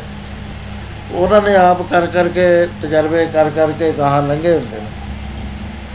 ਤਰਕ ਵਾਲੇ ਨਾਲ ਤਾਂ ਉਹ ਗੱਲੇ ਨਹੀਂ ਕਰਦੇ ਵੀ ਇਹ ਅਧਿਕਾਰੀ ਨਹੀਂ ਇਹਦੇ ਨਾਲ ਕਾਦੀ ਗੱਲ ਹੈ? ਐਵੇਂ ਖਾਕਾਂ ਦਾ ਭੀੜ ਹੈ ਨਾਲੇ ਮਨਾਉਣ ਦੀ ਕੀ ਲੋੜ ਹੈ ਇਹਨੂੰ? ਜਿਹਨੇ ਲੰਘਣਾ ਹੈ ਉਹਨੇ ਪਹਿਲਾਂ ਮਰਨਾ ਕਬੂਲਣਾ ਹੈ ਜੋ ਕੁਝ ਉਹਦੇ ਪੱਲੇ ਕੂੜ ਕਵਾੜ ਹੈ ਉਹਨੇ ਸਾਰਾ ਚੱਕ ਕੇ ਉਹਨਾਂ ਦੇ ਚਰਨਾਂ ਤੇ ਭੇਟ ਕਰਨਾ ਹੈ, ਖਾਲੀ ਹੋਣਾ ਹੈ। ਖਾਲੀ ਹੋ ਕੇ ਫਿਰ ਗੁਰੂ ਨੇ ਉਹਨੂੰ ਰਾਹ ਦੱਸਣਾ ਹੈ। ਉਹ ਕਹਿੰਦਾ ਛੱਡਿਆ ਸਭ ਕੁਝ ਮਹਾਤਮਾ ਬੁੱਧ ਕੋਲ ਇੱਕ ਰਾਜਾ ਆਇਆ ਕਹਿੰਦੇ ਛੱਡਿਆ ਸਭ ਕੁਝ ਤਾਜ ਵੀ ਛੱਡਿਆ ਸ਼ਾਹੀ ਬਸਤਰ ਵੀ ਛੱਡਿਆ ਆ ਗਿਆ। ਕਹਿੰਦੇ ਅਜੇ ਤਾਂ ਰਾਜੇ ਦਾ ਭਾਵ ਤਾਂ ਛੱਡਿਆ ਨਹੀਂ। ਮੈਂ ਮੈਂ ਰਾਜਾ, ਕੱਪੜੇ ਨਹੀਂ ਪਹਿਨੇ ਤਾਂ ਕੀ ਹੋ ਗਿਆ? ਇਹ ਵੀ ਛੱਡਿਆ। ਜਦ ਉਹਨੇ ਸਭ ਕੁਝ ਛੱਡ ਦਿੱਤਾ, ਕਹਿੰਦਾ ਮਹਾਤਮਾ ਜੀ, ਹੁਣ ਤਾਂ ਮੇਰੇ ਕੋਲ ਮੈਮ ਨਹੀਂ ਰਹੀ ਹੈ ਵੀ ਮੈਂ ਛੱਡਤੀ। ਕਹਿੰਦੇ ਆ ਜਾ, ਹੁਣ ਤੂੰ ਅਧਿਕਾਰੀ ਹੋ ਗਿਆ। ਪਹਿਲਾ ਮਰਨ ਕਬੂਲ, ਜੀਵਨ ਕੀ ਛਡਾ ਸੋ ਸਮਝ ਕੀ ਰਹਿਣ ਕਾ ਤਾਂ ਆ ਹਮਾਰੇ ਪਾਸ। ਹੁਣ ਸਮਾਂ ਜਾਤ ਨਹੀਂ ਦਿੰਦਾ। ਇੱਕ ਬੇਨਤੀ ਕਰਨ ਵਾਸਤੇ ਮੈਨੂੰ ਕਿਹਾ ਹੈ। ਉਹ ਵੀ ਵੀਡੀਓ ਕਰਨਗੇ, ਮੈਂ ਨਹੀਂ ਕਰਦਾ ਕਿਉਂਕਿ ਇਹਨਾਂ ਨੂੰ ਬਹੁਤ ਇਹਨਾਂ ਦੀ ਗੁਰੂ ਮਹਾਰਾਜ ਨੇ ਗੱਲ ਦੇ ਵਿੱਚ ਵਜਨ ਰੱਖਿਆ ਹੋਇਆ, ਮੇਰੇ ਹੈ ਨਹੀਂ ਇਹਨਾਂ ਅਸੀਂ ਯੂਪੀ ਦੇ ਵਿੱਚ ਗਏ ਭਾਈ ਹਰਪਾਲ, ਗੁਰਪਾਲ ਸਿੰਘ ਉਸ ਵੇਲੇ ਇਹਦੇ ਕੋਲ ਕੋਈ ਨਹੀਂ ਸੀ ਚੀਜ਼, ਇੱਕ ਮੋਟਰਸਾਈਕਲ ਸੀ ਅਸੀਂ ਦੇਖਿਆ ਵੀ ਮੋਟਰਸਾਈਕਲ ਦੇ ਉੱਤੇ ਇੱਕ ਸਿੰਘ ਨੇ ਪਿੱਛੇ ਬਿਠਾਇਆ ਹੋਇਆ ਹੈ। ਉਹਦੀ ਪਿੱਠ ਦੇ ਨਾਲ ਬਾਜਾ ਬੰਨਿਆ ਹੋਇਆ ਹੈ। ਢੋਲਕੀ ਇੱਕ ਪਾਸੇ ਫੜੀ ਹੋਈ ਹੈ, ਇੱਕ ਪਾਸੇ ਚਿਮਟਾ ਫੜਿਆ ਹੋਇਆ ਹੈ।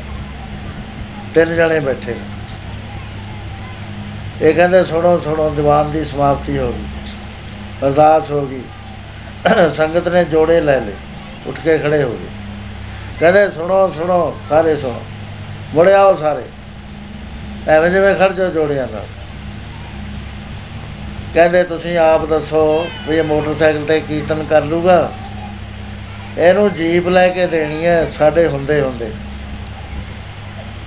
ਮੈਂ ਖੜੇ ਹੋ ਗਿਆ, ਮੈਂ ਕਿਹਾ ਮੈਂ ਨਹੀਂ ਕਰਦਾ ਅਪੀਲ। ਇਹ ਕਹਿੰਦੇ ਨਾ ਕਰਨ, ਹੁਣ ਦੀਵਾਨ ਦੀ ਸਮਾਪਤੀ ਹੋ ਗਈ, ਹੁਣ ਮੈਂ ਜ਼ਰੂਰ ਗੱਲਾਂ ਕਰਨੀਆਂ ਤੁਹਾਡੇ ਨਾਲ। ਦੀਵਾਨ ਵਿੱਚ ਮੈਂ ਵੀ ਨਹੀਂ ਬੋਲੀ। ਉਹ ਸੰਗਤ ਮੁੜੀ 37000 ਰੁਪਏ ਦਾ ਢੇਰ ਲੱਗ ਗਿਆ। ਹੈ? 55000 ਦਾ ਢੇਰ ਲੱਗ ਗਿਆ। ਦੂਜੇ ਦਿਨ ਫੇਰ ਕਹਿਤਾ। 50000 ਦੂਏ ਦਿਨ ਲੱਗ ਗਿਆ ਤੇ ਫੇਰ ਲਖਵੰਤ ਸਿੰਘ ਉੱਠ ਕੇ ਖੜਾ ਹੋ ਗਿਆ। ਕਹਿੰਦਾ, ਜਿੰਨਾ ਤੁਹਾਡੇ ਕੋ ਆ ਗਿਆ ਆ ਗਿਆ। ਬਾਕੀ ਇਹਨਾਂ ਦਾ ਮੈਂ ਪਾ ਦੂੰਗਾ। ਇਹ ਮੈਂ ਗੱਲ ਕਰਦਾ ਫੋਰਸ ਹੁੰਦੀ ਹੈ। ਇੱਥੇ ਪੱਖਿਆਂ ਦੀ ਲੋੜ ਪਈ ਪਿਛਲੇ ਸਾਲ। ਇਹਨਾਂ ਨੇ ਕਿਹਾ, ਪੱਖਾ ਲੈ ਕੇ ਆਓ ਹਰ। ਇੰਨੇ ਪੱਖੇ ਆ ਗਏ। ਰਤਵਾੜੇ ਸਾਹਿਬ, ਇੱਥੇ। ਪ੍ਰੋਬਲਮ ਬਣ ਗਿਆ। ਹਟਾਈਏ ਅਸੀਂ, ਕੋਈ ਹਟੇ ਨਾ ਪੱਖੇ ਦੇਣ ਤੇ। ਪੱਖੇ ਹੀ ਪੱਖੇ ਹੋ ਗਏ ਸਾਰੀ ਬਿਲਡਿੰਗ ਤੇ। ਇਸੇ ਤਰ੍ਹਾਂ ਕਈ ਵਾਰੀ ਹੋ ਚੁੱਕਿਆ ਹੈ। ਕਦੇ ਕਿਸੇ ਗੱਲ ਦੀ ਕਹਿ ਦੀ ਭਾਂਡਿਆਂ ਦਾ ਕਹਿ ਦਿੱਤਾ। ਆ ਭਾਂਡੇ ਕਿਤੇ ਮੁੱਲ ਤਾਂ ਨਹੀਂ ਲਏ ਹੈਗੇ, ਇਹ ਤਾਂ ਸਾਰੇ ਸੰਗਤ ਨੇ ਦਿੱਤੇ ਨੇ। 10000 ਬਰਤਨ ਉੱਥੇ ਪਿਆ ਰਤਵਾੜਾ ਸਾਹਿਬ। ਅਜੇ ਤੱਕ ਕਦੇ ਨਹੀਂ ਮੁੱਲ ਲੈਣਗੇ। ਇੱਕ ਵਾਰੀ ਕਿਹਾ ਸੀ, ਬਰਤਨ ਚਾਹੀਦੇ ਨੇ। ਐਨੇ ਬਰਤਨ ਆ ਗਏ, ਬੋਰੀਆਂ ਭਰ ਗਈਆਂ। ਸਮਾਗਮ ਨੂੰ ਇਹ ਬੋਰੀਆਂ ਖੁੱਲਦੀਆਂ ਨੇ। ਸੋ ਇਸ ਤਰ੍ਹਾਂ ਦੇ ਨਾਲ ਇਹਨਾਂ ਨੇ ਇੱਕ ਮਿੰਟ ਗੱਲ ਕਰਨੀ ਹੈ ਤੁਹਾਡੇ ਨਾਲ। ਸੋ ਮੈਂ ਇੱਥੇ ਹੀ ਸਮਾਪਤ ਕਰਦਾ। ਸਾਰੇ ਪ੍ਰੇਮੀ ਅਨੰਦ ਸਾਹਿਬ ਚ ਬੋਲੋ। ਤੇ ਉਹਦੇ ਬਾਅਦ ਅਰਦਾਸ ਹੋਵੇਗੀ। ਅਰਦਾਸ ਤੋਂ ਬਾਅਦ ਇਹਨਾਂ ਦੇ ਦੋ ਵਚਨ ਆਪਨੇ ਸੁਣਨੇ। ਵਾਹਿਗੁਰੂ ਦੀ ਕਿਰਪਾ ਬੜੀ ਭਾਰੀ। ਇਹ ਕਰਾਮਾਤ ਇਹ ਵਰਤੀ ਹੈ। ਕਿੱਥੇ ਇਹਨਾਂ ਤੇ ਮੰਜੇ ਤੋਂ ਨਹੀਂ ਸੀ ਉੱਠ ਸਕਦੇ। ਪਰ ਜਦੋਂ ਅਖੰਡ ਪਾਠ ਰਤਵਾੜੇ ਸਾਹਿਬ ਹੋਇਆ, ਅਰਦਾਸ ਹੋਈ, ਹੈਰਾਨ ਹੋ ਗਏ ਕਿ ਉੱਠ ਕੇ ਬੈਠ ਗਏ ਉਸੇ ਵੇਲੇ। ਜਦ ਮੈਂ ਉੱਥੋਂ ਆਇਆ, ਹੈਰਾਨ ਹੋ ਗਿਆ ਮੈਂ ਵੀ, ਉਹ ਤੁਰੇ ਫਿਰ ਮੈਂ ਕਿਹਾ, ਤੁਸੀਂ ਤਾਂ ਤੁਰੇ ਫਿਰਦੇ ਹੋ। ਕਹਿੰਦੇ, ਇੰਨਾ ਚਿਰ ਹੋ ਗਿਆ ਮੈਨੂੰ ਉੱਠ ਕੇ ਬੈਠੀ ਨੂੰ। ਮੈਂ ਜਦ ਅਰਦਾਸ ਕਰੀ ਆ, ਸੰਗਤ ਨੇ ਅੱਜ ਅਰਦਾਸ ਕਰੀ ਆ। ਕਰਦੇ ਤਾਂ ਰੋਜ਼ ਇਹਨੇ ਮੈਂ ਕਿਹਾ ਵੀ ਸੀ ਇੱਥੇ ਮੈਂ ਅਰਦਾਸਾਂ ਰੋਜ਼ ਕਰਦੇ ਹਾਂ। ਦੋ ਅਰਦਾਸਾਂ ਪੱਕੀਆਂ ਨੇ। ਸਾਡੀ ਅਰਦਾਸ ਹੈ ਵੀ ਬੀਬੀ ਦੀ ਬਾਬਾ ਜੀ ਨੂੰ ਆਇਓ ਬਖਸ਼ੋ, ਸਿਹਤ ਬਖਸ਼ੋ। ਤੇ ਸਾਰੇ ਸਿੰਘਾਂ ਦੀ ਅਰਦਾਸ ਹੈ ਬਈ ਜਿਹੜਾ ਧਰ ਸਾਨਾ ਤੋਂ ਸਾਨੂੰ ਵਿਛੋੜਿਆ ਗਿਆ, ਉਹਨਾਂ ਦੇ ਖੁੱਲੇ ਦਰਸ਼ਨ ਕਰਾਓ। 50 ਸਾਲ ਤਾਂ ਸੁਣੀ ਨਹੀਂ ਕਿਸੇ ਨੇ ਹਾਲਤੀ ਅਰਦਾਸ। ਆ ਵੀ ਕਰਦਿਆਂ ਨੂੰ ਕਿੰਨੇ ਸਾਲ ਹੋਏ, ਪਰ ਇੱਕੋ ਅਰਦਾਸ ਹੋਈ, ਉਸੇ ਵੇਲੇ ਉੱਠ ਕੇ ਬੈਠ ਗਏ। ਅੱਜ ਤੁਹਾਡੇ ਸੰਗਤ ਦੇ ਵਿੱਚ ਆ- ਆਏ ਨੇ। ਬੜੀ ਵੱਡੀ ਬਾਤ ਹੈ, ਕਿਉਂਕਿ ਉਹਦਾ ਆਸ ਲਾ ਚੁੱਕੇ ਸੀ ਅਸੀਂ। ਬਈ ਹੁਣ ਨਹੀਂ ਮੁੜ ਕੇ ਸੰਗਤ ਵਿੱਚ ਇਹਨਾਂ ਦਾ ਬੈਠਣਾ ਹੋਣਾ। ਤੋਂ ਅੱਜ ਆਏ ਨੇ, ਪਹਿਲਾਂ ਆਨੰਦ ਸਾਹਿਬ ਪੜੋ ਫਿਰ ਇਹਨਾਂ ਦੇ ਬਚਨ ਸੁਣ ਲਿਓ।